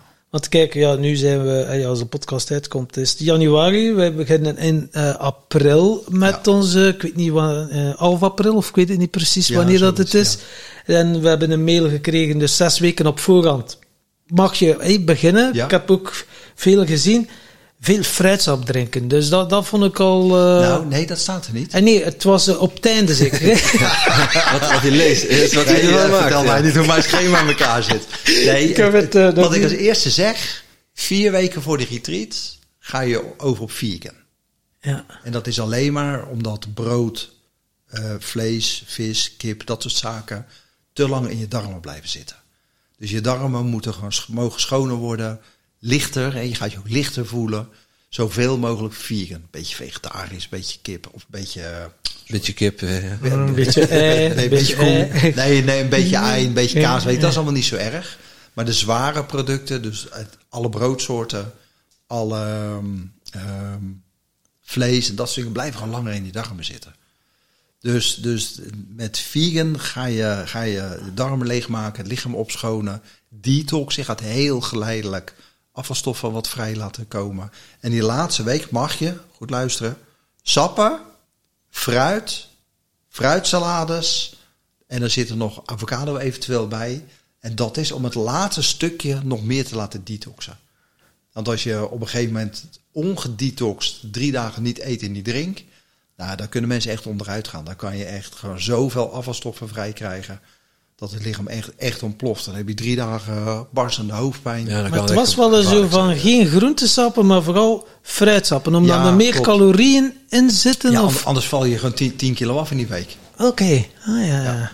Maar ja, dan denk ik af, fruitsap, maar daar zit toch heel veel suikers in. Ja, maar dat maakt niet uit. Dat maakt niet uit. Het is niet kijk, van... Alles wat je eet, ook al eet je ke- keto, wordt allemaal omgezet naar glucose. Mhm. Ja, eh, Dus ook vetten worden uiteindelijk omgezet naar brandstoffen. En het brein heeft werkelijk suikers nodig. ja, ja, Dus je kan, je kan makkelijker volhouden op, op fruit, fruitsappen. En voor de mensen die allergisch zijn, zeg maar dan wel, daar kan je, die kunnen ook eh, groentesappen nemen. Want ook die worden omgezet naar Hmm. eh, fruit. Alleen als ik zeg, eh, rommel maar wat aan. Ja, dan vindt het brein wel weer een weg om, om alles te doen. Dus ik geef ze wel een format. En ik zeg dan wel, als je hier niet tegen kan, pak dan eventueel een alternatief. Maar houd wel op sappen en op ja, fruitsoorten of avocado's erbij. Of... Trappist, mag dat dan? Dat is een fruitsoort, die hangt aan de boom. Hè? Ja, ja, ja. die moet, die moet wel een paar maanden rijpen. Maar, eh, ja. Ja, ja, nee, dat is zo. Ja, ja, ja. Nee, nee, nee, kijk, alle alcoholsoorten en roken en dat soort dingen. Niet zijn verstandig. pro- probeer het gewoon te, te mijden. Het leuke is, ehm, alle rokers lukt het om te stoppen ervoor. En ongeveer 95% na de retreat starten niet meer met roken. Oké, dan ik dacht 95% steekt daarnaast. Ja, ja, ja, ja, die gaan naar een, een e-smoke of zo'n eh, ja, ja, zo'n vapor.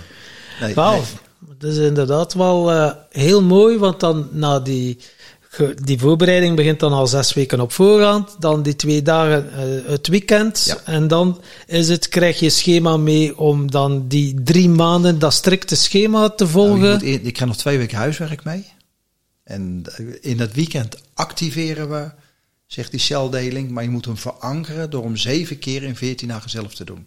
Dus je krijgt een visualisatie mee en een ademoefeningetje, dat is twee keer een kwartier ongeveer. Die moet je om de dag doen om hem te verankeren. En die moet je ook direct na het weekend doen. Dus, dus wij zorgen die twee dagen, nu is het lichaam aan het, aan het activeren. En je moet hem dan zelf verankeren. Na, na die 14 dagen mag je alles loslaten. En dan eigenlijk daarna, op t- gelijktijdig, ga je met je dieet beginnen. Ja. Oké. En je zegt, Ja. hey, je moet dan eten. Zeg, Van je mij moet je eten, ja. Ja. Kijk, in het begin, in het begin de- deden wij eh 13 weken sappen. Iedereen deed één sapje kiezen of een mixte sap. Van maximaal twee sapjes. En dat deed je 10 glaasjes op een dag. En dat moet je dan 13 weken volhouden. Dat is eigenlijk het gezondst. Want daar sluit ook die darmwand. We hebben allemaal openstaande darmwand. Die sluit dan meestal. Je immuunsysteem reset, die wordt beter. Nou, dus dat is een medisch proces. Wat gebeurt er als je 13 weken sapt? Dat je zouten, vetten en bepaalde mineralen en vitamines tekort komt. Nou, wat zit er nog in de eerste maanden in je programmering? Dat is je DNA. Dus wat gebeurde er na vier tot zes weken sappen? Dat mensen enorme gravings kregen. Die koelkast ging open en dan stond er: je mag niet kauwen in die eerste maanden, want dat creëert enzymen en dat zorgt weer dat je darmen gaan werken. En dus dan trok ze hem open. Jam is vloeibaar. Ah, ik dacht een halve kip. Nee, ja, dat kan ook. Ja, kip in de blender. Nee, maar wat deden mensen? De potten pindakaas, die gingen er gretig doorheen. Want dat is vloeibaar. Daar hoef je niet op te kouwen. De jam, ja, nee hoor, ik gebruik niks. Nou, af en toe een pot jam. Er ging gewoon een hele pot jam in, hè. Dat is allemaal relatief vloeibaar. Dus mensen zochten naar allerlei manieren om toch te smokkelen en dan echt heel veel te eten in die periode. Dat ik zei, oké, dit, is, dit is niet de weg. We laten even dat medisch stuk los. Want dan kom je toch, als je uiteindelijk overstapt naar drie maanden, op flow. Daar sluit ook die darmwand en reset ook je immuunsysteem. En mensen hadden ehm, na de saptijd, gingen ze op prana over. En na drie maanden konden ze makkelijk twee maanden niet eten, niet drinken. Easy. Tot ze weer een keer wat gingen eten. En dan waren ze los, hè. Want dan gingen ze helemaal los. Er zat geen dieet meer aan vast. Het was alles eten en gewoon niet meer kunnen stoppen. Dat ik dacht, oké, dit is gewoon niet die, de makkelijkste weg. Dus, dus ik ben Tom wel eens gebeuren, ja. Ah. ja af en toe is hebt drie dagen niet gegeten en dan, uh, als hij eraan begint, dan is hij niet te stoppen. Ja, ja. ja, ja de stopknop niet is toch uh, de keer... Uh, de stopknop is niet, ja. Nee, dus vandaar dat, dat, dat, ik, dat ik nu zeg, ga gewoon je eten onder controle krijgen. En dat doe je door gewoon een ander dieet weer te volgen. Als jij zegt, ik doe al intermittent, dan ga je twee keer op een dag wat eten, maar niks tussendoor. Dus geen, geen calorieën, je, je koffie moet je eigenlijk minimaliseren. Thee mag, maar een groene thee. Zo min mogelijk met smaakjes, want je wil eigenlijk uiteindelijk van prana gaan leven. De smaakjes maken niet meer uit. Twee maaltijden, niks dan. En is het dan ook ja, de hoeveelheid? Want ja, ik kan wel twee maaltijden, maar ik kan, ja, als ik wil, ik kan blijven eten. Je krijgt van mij een baseline aan van ongeveer, ongeveer 1500, 1500 calorieën max. Verdeeld over drie maaltijden. Dus drie keer 500. Ja. Daar ga je mee beginnen. Nou, de meeste mannen vallen daar nog wat af. Dus dan zeg ik, probeer dat twee weken. Hou het wel onder controle. Weeg, weeg om de vier, vijf dagen even. Zie je dat je blijft afvallen, dan ga je gewoon wat calorieën toevoegen per maaltijd. Dus dan ga je er wel 200 calorieën per maaltijd bij doen. Um, en dat doe je weer een week en dan kijk je of je gestabiliseerd bent. Ergens ga je stabiliseren, omdat met drie maaltijden en niks tussendoor, jouw stofwisseling omlaag gaat. Ja. Jouw metabolisme moet gaan zakken. He, mensen die een hoge metabolisme hebben en vijf dagen praten doen, die vallen 12 kilo af. Heel simpel. Mijn mensen vallen 4, 5 kilo af in, in zeven dagen. 4, 5, 6 max. Hm. De eerste keer. En dan wordt het minder en minder en minder en minder. Tot uiteindelijk niks meer. Dat is het bewijs dat het gewoon werkt. En, en je, je spreekt van uh, een soort initiatie. Mm -hmm. uh, tenminste een activatie, sorry. Ja. Uh, activatie. Daarna ga je over op een pranic flow.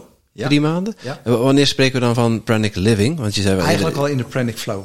Okay. Daar, daar, heb je eigenlijk, je begint met de drie dagen niks eten. En dan heb je één etendag. Nou, je kan nooit 8000 calorieën op één, één dag binnenkrijgen die die dagen daarvoor compenseren. Tenzij je bodybuilder bent. Ja, maar die heeft zo'n metabolisme die, die, die ja, 100% draait. Ja, ja. En bij mij stond mijn wekker om vier uur. Dan stond er al een shake naast me. dan pring, dan werd ik wakker. Dan, oh ja, een halve liter shake erin. En dan kon ik weer twee uur slapen. En om zes uur werd ik, ging mijn eerste maaltijd erin. Tot s'nachts om twee uur. Hè. Om twee uur stond mijn laatste weken voor mijn eiwitten. Anders, oh. kan, anders kan je het niet naar binnen krijgen. Hè. Ik, ik nam niks. Je sliep, je sliep toen al maar twee uur. Ja, toen sliep ik ook wel heel weinig. Ja, nou ja, ik slaap... ik, zie patronen. Ik, ik, sliep wel tien uur hoor, dat wel. Je moet echt wel tien uur slapen als bodybuilder. Minimaal acht. Um, veel rusten, dus ook tussendoor. Dat is voordat als je ondernemer bent. Kruip het magazijn en ik ga een uurtje liggen. Je moet gewoon heel veel rusten. Het lichaam moet herstellen. Dus ja, het is rusten, eten en daarna nog ja, twee, drie uur um, heel zwaar trainen als bodybuilder. Ja. Uh, we hadden het over Pranic Flow, Pranic Living. Ja. Uh, dus pak de draad gerust ja, op. Dus, ja. dus even drie dagen eet en drink je niet. één eetdag zonder dieet. Dus dan mag je gewoon weer even alles doen wat je wil. Dan ga je weer naar drie dagen niks. Heb je weer een eetdag, weer drie dagen niks. Als dat lukt, en dan zijn er drie pijlers die je in de gaten moet houden. Je gewicht mag niet te ver zakken. Dus val je daar nog te veel af, dan moet je minder dagen gaan doen en meer eten. Je helderheid moet aanwezig blijven. Dus hoe helder ben je in je brein?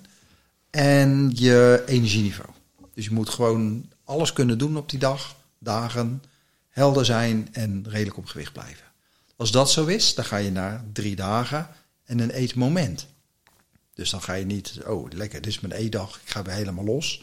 Nee, dan zeg je nou, weet je, op die dag spreek ik af en dan ga ik lekker lunch pakken of een dinertje of ik kook eens wat, zelf wat lekkers. Maar de rest van de dag eet je niks.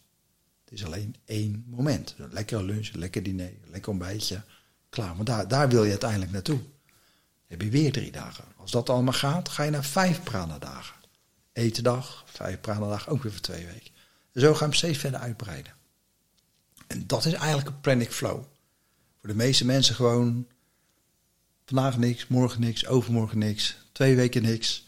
Oh, daar heb ik een momentje. De zon schijnt, lekker terrasweertje, al mijn vrienden zitten daar.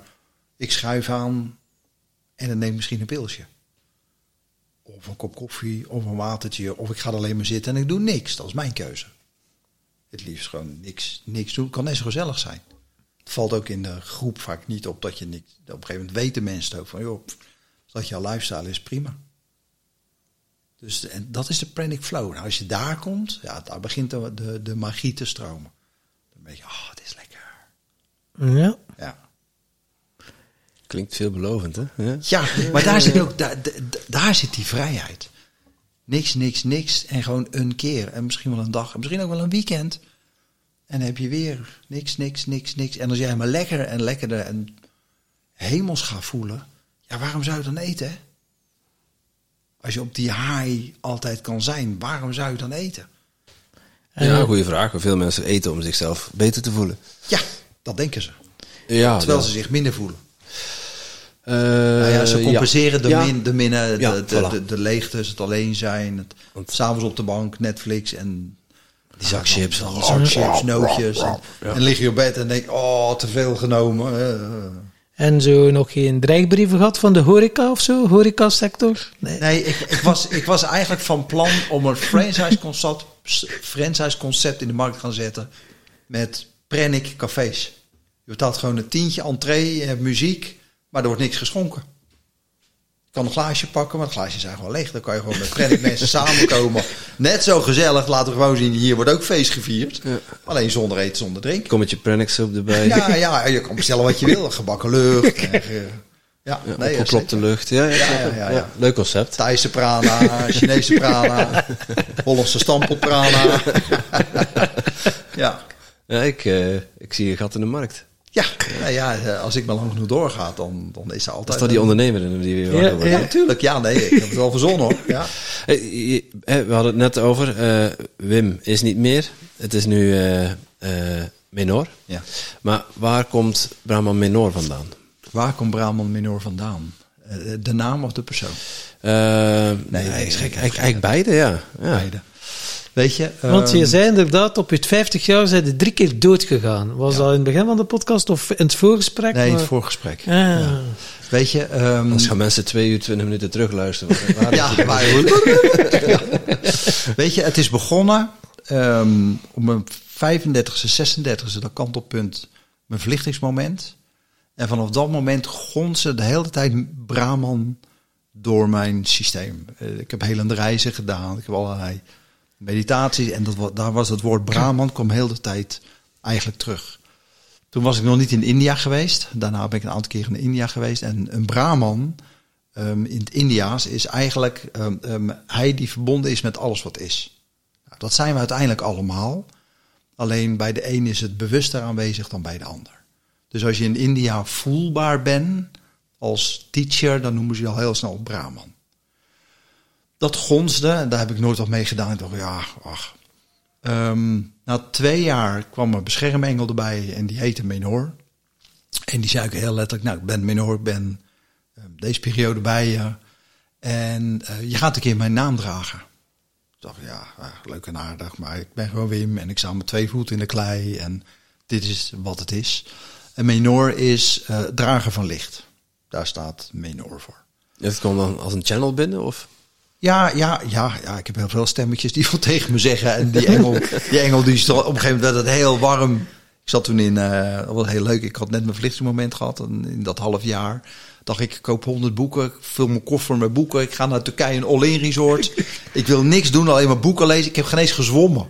Ik heb alleen maar daar 20 uur liggen lezen. Input, input, input. Want ik, ik wilde begrijpen wat er gebeurde. Dus ik heb heel verschillende boeken meegenomen. En tussentijd af en toe nog eens een half uur te mediteren onder een palmboom. En daar bij de e-, eerste de beste meditatie kwam die engel er al bij. Die letterlijk zei van, joh, ik ben minor, ik ben je beschermengel.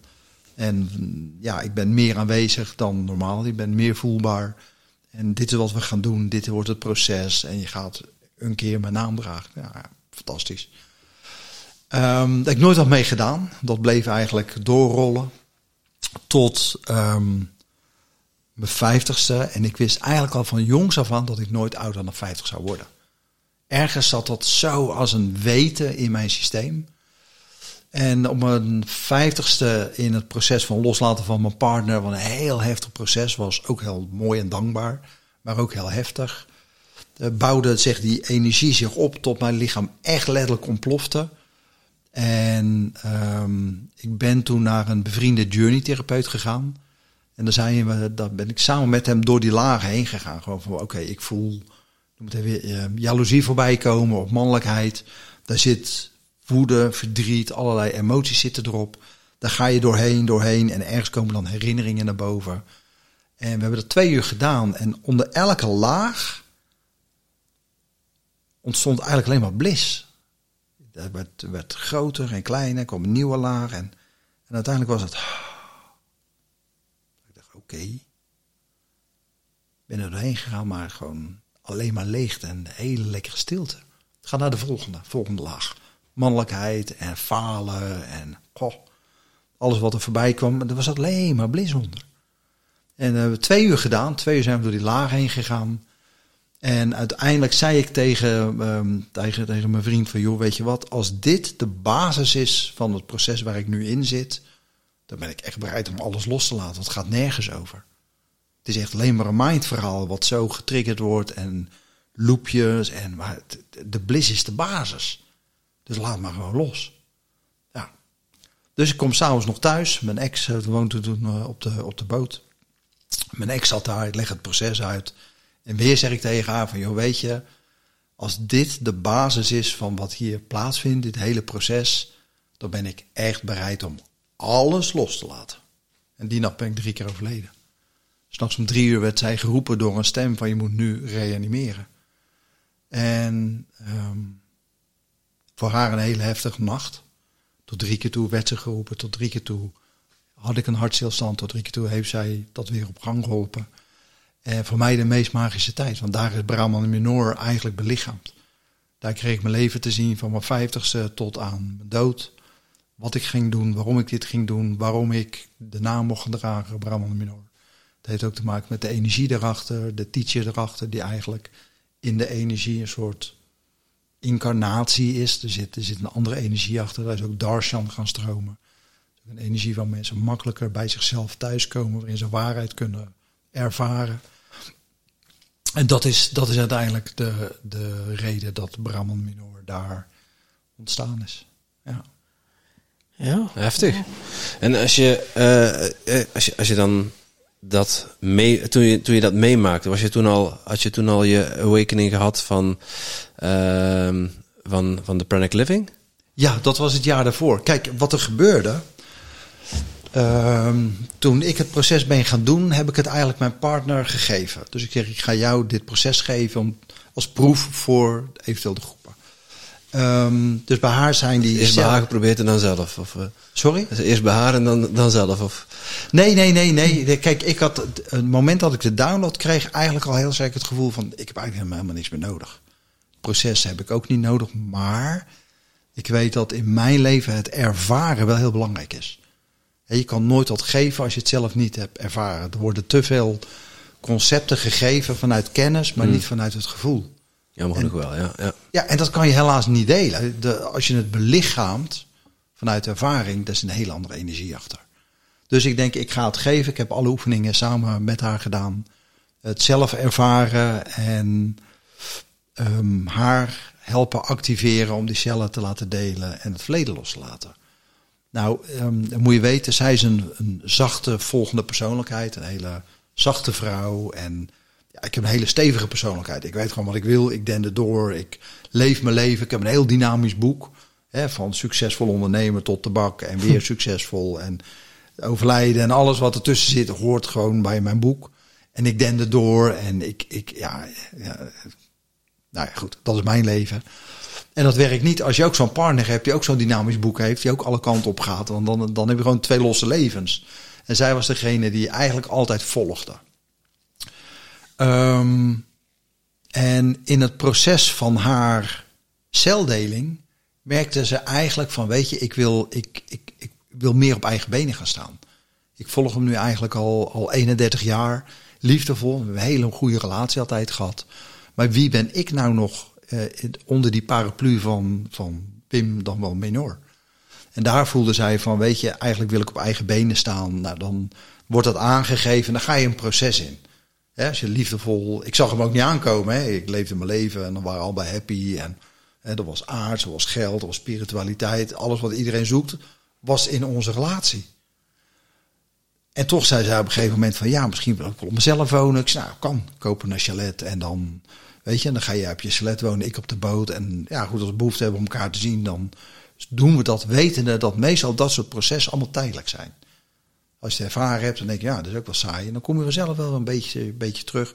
Of niet, maar goed, anders gooi je gelijk al alles overboord. Ze wilden het eigen geld gaan verdienen. Ik zeg, ja, maar dat doe je al, maar niet dat gevoel. Het kwam altijd uit de onderneming. Zeg, ja, ik wil toch meer zelf neerzetten. Ja, moet je lekker gaan doen. Ja, bij mij kan alles, hè. En moet je wel weten, wij zijn begonnen aan de relatie toen zij 16 was en ik eh, 20, geloof ik. Ja, om, om nabij.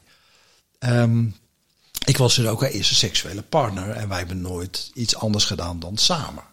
Dus zij kreeg ook de behoefte om een andere seksuele partners te gaan onderzoeken. Nou ben ik heel ruimdenkend, dus ik denk oké, die voel ik best wel voorbij komen. ik denk wow, het, ik was nooit niet jaloers, maar nu voelde ik ineens jaloezie voorbij komen. Nou, die is nieuw voor mij.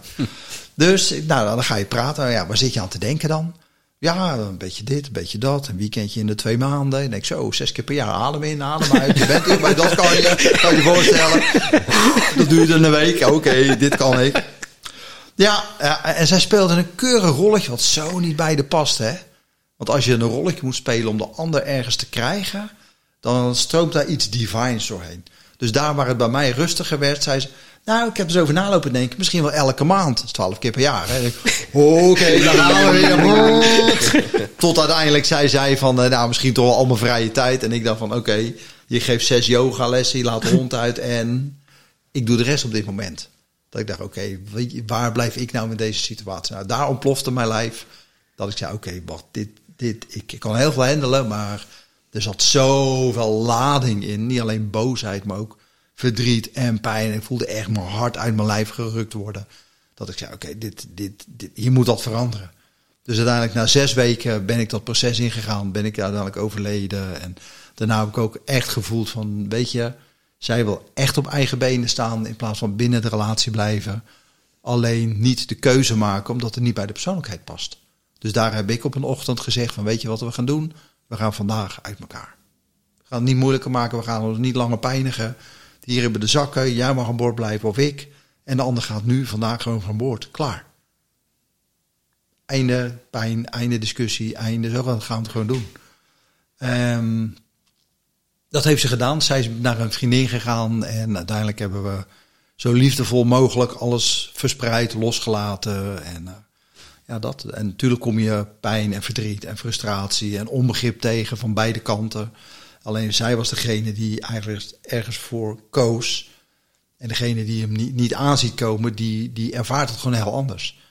Dus ik ervaarde echt wel die frustratie en van, van oké, hoe kan dit nou mislukken? Het was zo fijn samen en ja, en dan stap je eruit, weet je. En alles wat je zegt, dat willen ze niet horen, want weet je, 80% is eigenlijk gewoon perfect. En 20% ga je nu opzoeken, maar dan gooi je 80% voor overboord.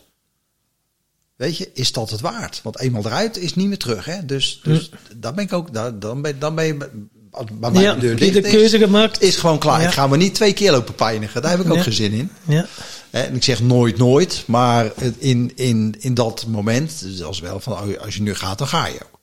Dus we gaan keuzes maken of we gaan er een format van maken die voor allebei werkt. En de format bij haar was, ik wil mijn eigen pad bewandelen en ik hou met jou geen rekening. Daar kwam het echt letterlijk op neer. Dat ik zei, ah, oké, dit, dit is geen format.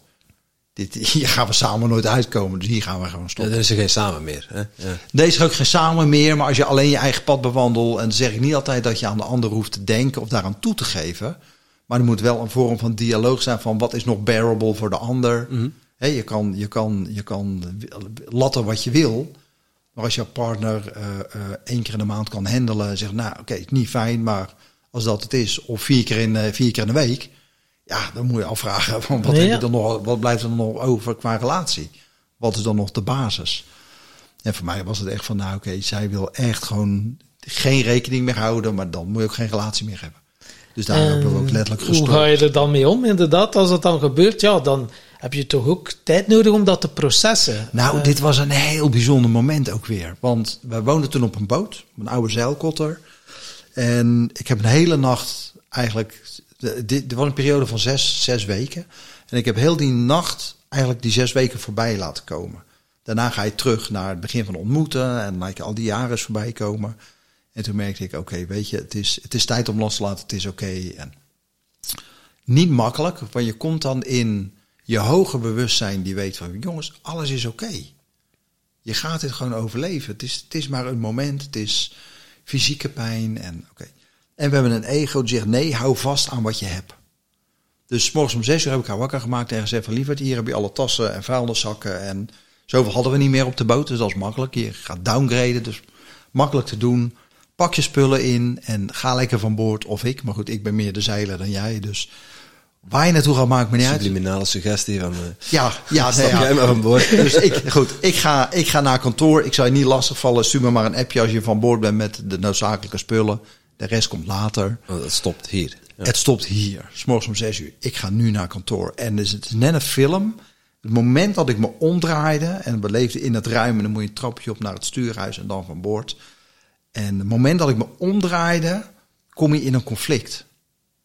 Aan de ene kant voelde ik van wow, het is tijd om los te laten.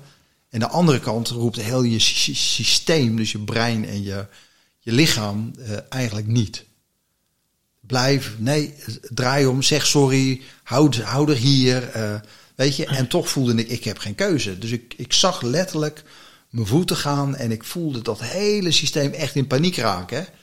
Een soort hyperventilatie en, en verkramping. En ik denk, oké, ga maar door. Het is, het is allemaal oké.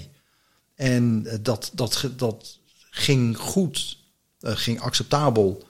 Tot ik van boord moest stappen. Nou, daar, daar, daar schoot echt de grootste panic attack door mijn lichaam heen. En ik stap van boord op het steiger. En daar kwam een stemmetje die zei, oké, even stoppen. Dan kan je twee keuzes maken. Je kan je focussen op de pijn, het verdriet en het drama wat, wat hier plaatsvindt. Of je focus je op de vrijheid die het geeft en de ruimte. Weet je, een relatie is maar net wat je er zelf van maakt. Niet een box van samen zijn, samen wonen. Een relatie heb je eigenlijk met alles en iedereen. Dus dat kan ook gewoon in de vrijheid, in loslaten en je eigen pad bewandelen. Ik denk dus, juist in de vrijheid. ja, tuurlijk, alleen in dat moment van voelen voelt dat voor het Dat is lichaam. iets anders, ja. Zeker, ja, ja, zeker. Dus daar heb ik me echt gefocust op de vrijheid. En dat hele stuk van de boot, ongeveer 500 meter de haven uit naar de auto, was echt een, weer een verlichtingsmoment. Elke stap voelde ik me lichter worden. Ik dacht, wow, wat is dit? Er viel heel veel van me af. De pijn viel eruit. Mijn hartepijn verdween. Er begon blis te stromen. Dat ik dacht, oh, oké. Ik stap letterlijk uit het drama. Maar de aanloopde natuurlijk, je zat toch wel al een, hele periode in die situatie. Ga ik het misschien gedaan Ja, maken? ja, niet. zeker, dus dan zeker. zit je al constant tot wanneer Ah, dat dat je dan die keuze maakt. Ja, Ja. dan eh, ja. Ja, dat is een magische reis geweest. Achteraf gezien. hè. Ja, ja, ja, In het moment dat mijn lichaam zo aan het schudden zat op de bank. ah, al die woede eruit kwam. En legt letterlijk dat hart gewoon. Ik, Mensen zeggen wel eens, eh, ik heb hartepijn ervaren. Dat had ik nog nooit ervaren. Tot daar, toen dacht ik echt van, nou, als dit nou erger wordt, kan ik wel naar de hap. En dan krijg, je, dan krijg ik gewoon een pilletje en dan ga ik gewoon op de- naar de eerste hulp, hè. Of naar de, naar de, naar de IC, want zo een blauwe pil, dan mag je opnieuw beginnen. Ja. ja. Doe er maar, doe er maar twee, doe er maar twee. Alhoewel, ja, sommige blauwe pilletjes hebben een ander effect. Ja, ja, ja, ja. Nee, helemaal mee eens. Nee, maar dat was, dat was gewoon, gewoon de ervaring daar. Dat was echt magisch. Hè? Achteraf. Ook hoe zij de rolletjes speelde en heel stoïcijns de ding deed. Dat ik dacht, waar, waar is mijn partner gebleven? Die persoonlijkheid zat er niet meer in en ze deed het ding. En dat ik dacht, wat de fuck gebeurt hier allemaal? Dit is, dit is bizar. Nou goed, ik, ik, ik zie een cyclus van negen jaar zo in de verandering. En zelfs 44, dus ja, van loslaten, 45 nieuw begin. Dus precies dat panic-proces kwam bij haar op het juiste moment. Om ja, dat, dat, die, dat oude leven los te laten, in eigen kracht gaan staan, eigen essentie te gaan leven. En daardoor ook uit de relatie moeten stappen. Dat had nooit gekund onder ons paraplu. Ja, bijzonder. Ja. En eh, ja, ik kan me wel voorstellen dat u dat, die vrijheid ook een gevoel van geluk gaf. eh, dat je daar ervaart. En onze podcast gaat over geluk en succes. Dus we zijn wel een keer benieuwd. Wat is jouw definitie van geluk? Wat betekent voor jou geluk? Nou, weet je, na mijn, na mijn overlijden is er een andere energie gaan stromen. En wat, wat die doet, is dat hij ehm, mijn zijn, laat ik het zo maar zeggen, heel compleet maakt. Dus ik, wat, ik, wat ik ervaarde van het moment van overlijden tot de dag van vandaag, dat er eigenlijk niks meer is wat het, lichaam nodig heeft om zich beter te voelen. Begrijp je? Dus, dus ik, ik, alles mag er zijn en als het er niet is, voel ik me, voel ik me hetzelfde. Het is een beetje een neutrale staat van zijn. Ehm, dus de geluk ervaar ik alleen nog in de vorm van voldoening. Dat als ik iets geef en iets mag raken of iets mag delen en dit, dat geeft me een bepaalde voldoening. Maar wat ik, wat ik niet meer ehm, niet vergelijk met geluk zoals ik hem vroeger ehm, ehm, her- herken of ervaarde. Dus voor en na mijn overlijden zijn heel veel dingen veranderd in het ervaren. Het beleven, eh, het, Het ja, fysieke ja, beleven. het fysieke Ja, de beleven. euforie is niet meer aanwezig. Ik kan, Hmm. ik, kan, ik, kan, ik kan heerlijk zakken in de verbinding met mensen, in het geven. Het, het, als ik de processen zie, dan weet ik, wow, je hebt een blismoment. En dan weet ik hoe dat was uit het verleden. Dus mijn 35ste moment. Daar kan ik nog een emotie door oproepen.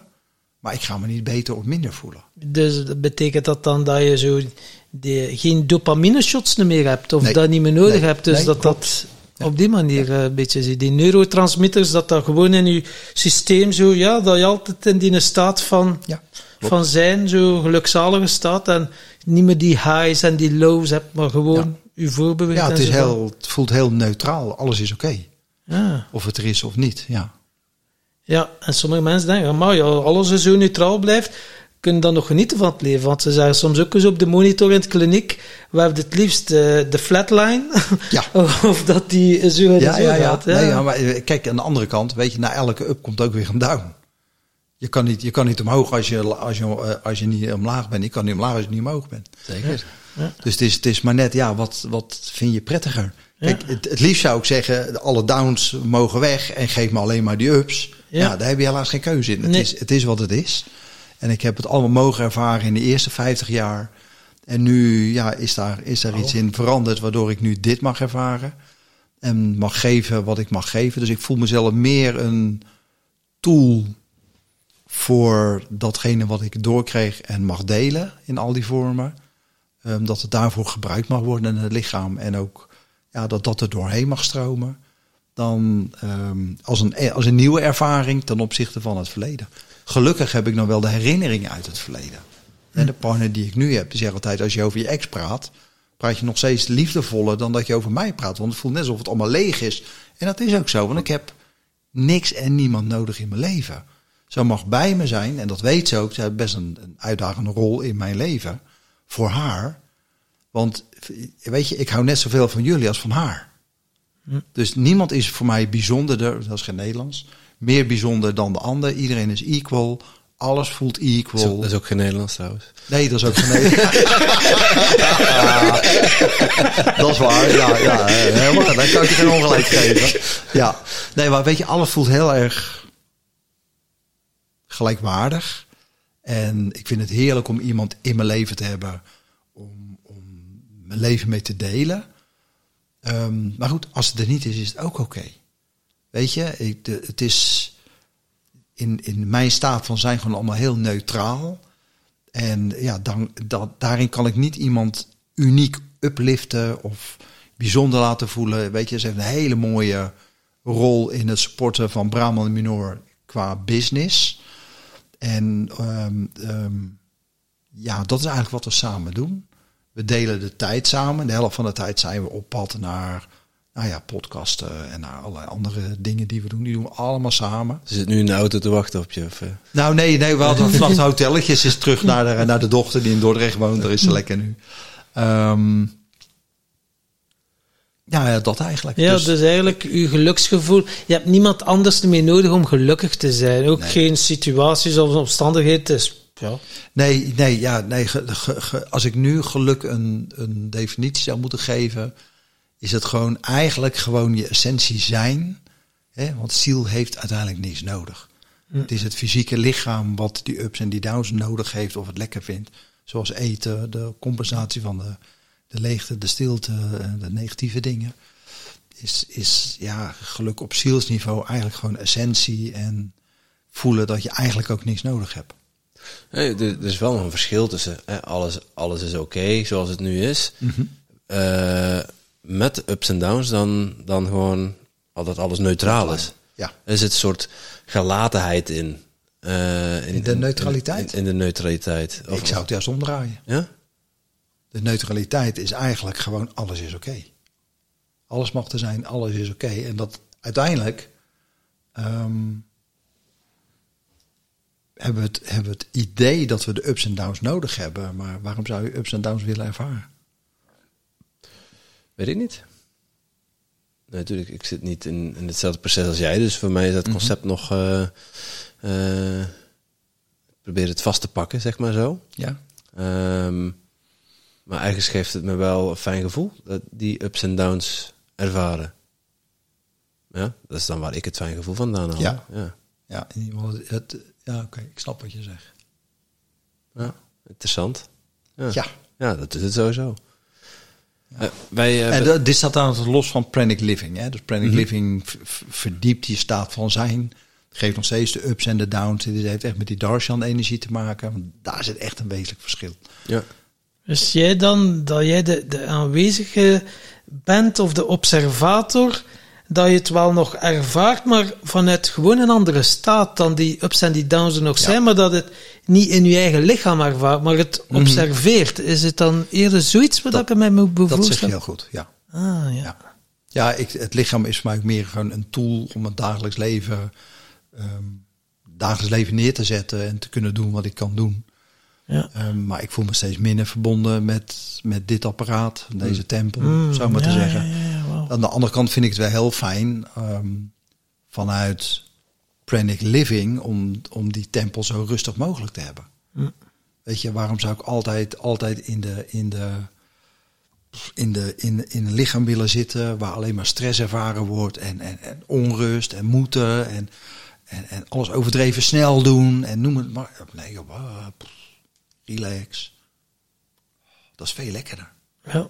ja, ik kan me voorstellen. Voor mij dan. Ja, weet je wat je zegt, hè? het zijn twee, twee losstaande dingen, ja. uh, maar wel mooi complementair in jouw leven. Ja, ja, absoluut. Ja, ik zou dit niet kunnen doen met een lichaam wat zo volledig onrustig is zoals het vroeger was. En die heeft die ups en downs nodig, ja. Ja, ja, ja nee, natuurlijk. Dan moet je compenseren. Uh, we hebben uh, geluk hebben we behandeld, maar onze podcast gaat over geluk en succes. Dus mm. ook wel benieuwd wat dat succes voor jou betekent en voor, vooral nu. Want ja, als bodybuilder was succes iets heel anders dan, uh, ja. dan voor Braham Minor. Nou weet je, su succes is voor mij als ik straks los mag laten, het leven los mag laten, laat ik het zo maar zeggen. En de 10% is bereikt en dat collectief bewustzijn kantelt naar kinderen die geboren worden, ik weet dat ik niks nodig heb. Dat, als ik dat mag bereiken, laat ik het zo maar zeggen. En ik weet dat ik dat ga bereiken met alles wat er nog gaat komen. Ehm, dan dan heb, ik, heb ik dat laatste stuk succesvol mogen, mogen afronden. Dat is voor mij veel belangrijker. Ja. Dat is, eh, dat is Ja. al eentje dat kan tellen. ja, dat Ja. is eh, heel mooi. Ja.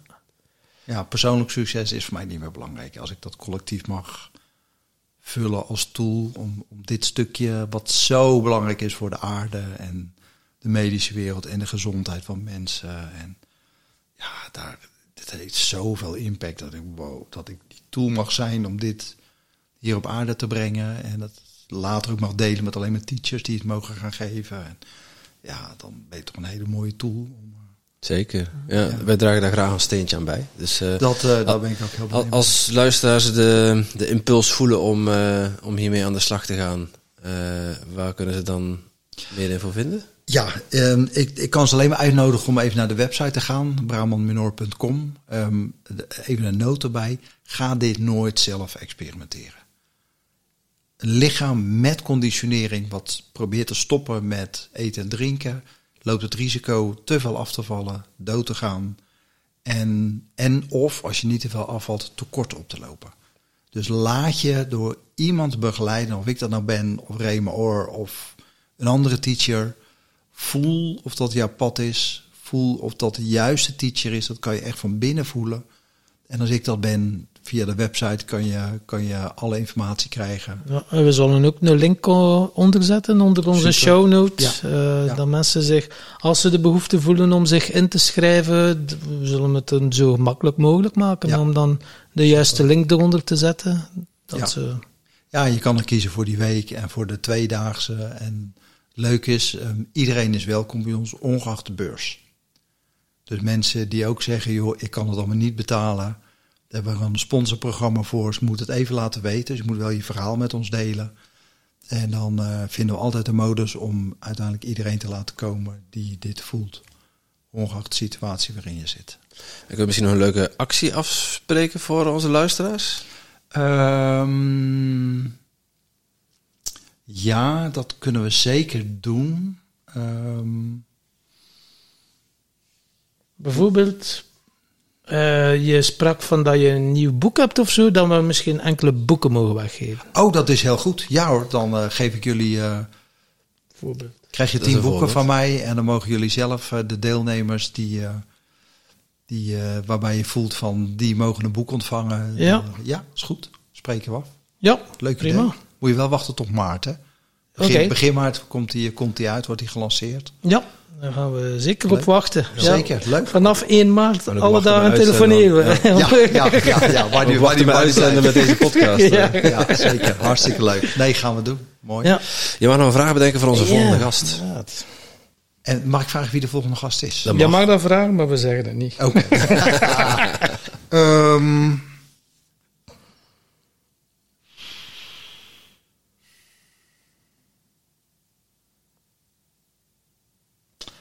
ehm, hoe zie jij de ideale wereld?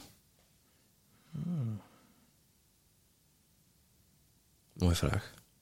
Ja, Ben benieuwd. Mooi. iedereen heeft zijn eigen visie. Ja. Ja. Prima. Eh, ze, na 2 uur 47 minuten. Ja, dus... eh, Tot nu, toe, tot nu toe de langste. Ja, kijk. Ja. Het dat hebben we er eh, niet om gedaan, maar eh, Nee, is maar dat- weet je, het was een, ik vond het een heel een, een, een, boe- een boeiende uitwisseling. Ja, Vind ik altijd heel fijn. En ik, ik hoop dat mensen er ook van eh, genieten. En dat het ze blijft pakken, blijft raken om... om ja, dat is bij ons ook zo. Wij weten nooit op voorhand hoe lang of zo. En Maar dan hebben we zoiets van, als zolang dat flow is, is het Ja. niet dat we zo, oh, we gaan voor het record, maar ik sta wel op het podium. Je zit wel bij ons drie langs te zitten. dat is sowieso. Maar als het leuk is en vertellen, ja, en, ja dan, ja, dat is... dan eh, is het super Dat is het, hè. Ja. Is er nog iets dat je wilt delen, dat je zegt, oh, dat, dat hebben we nog niet aangeraakt of zo, of eh, die boodschap wil ik nog kwijt?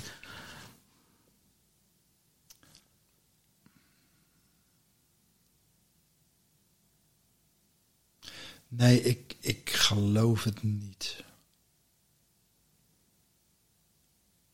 Nee, het, het meeste uit het proces hebben we gedeeld. Hm. Hoe het proces ontstaan is, hebben we, hebben we gedeeld. Ja.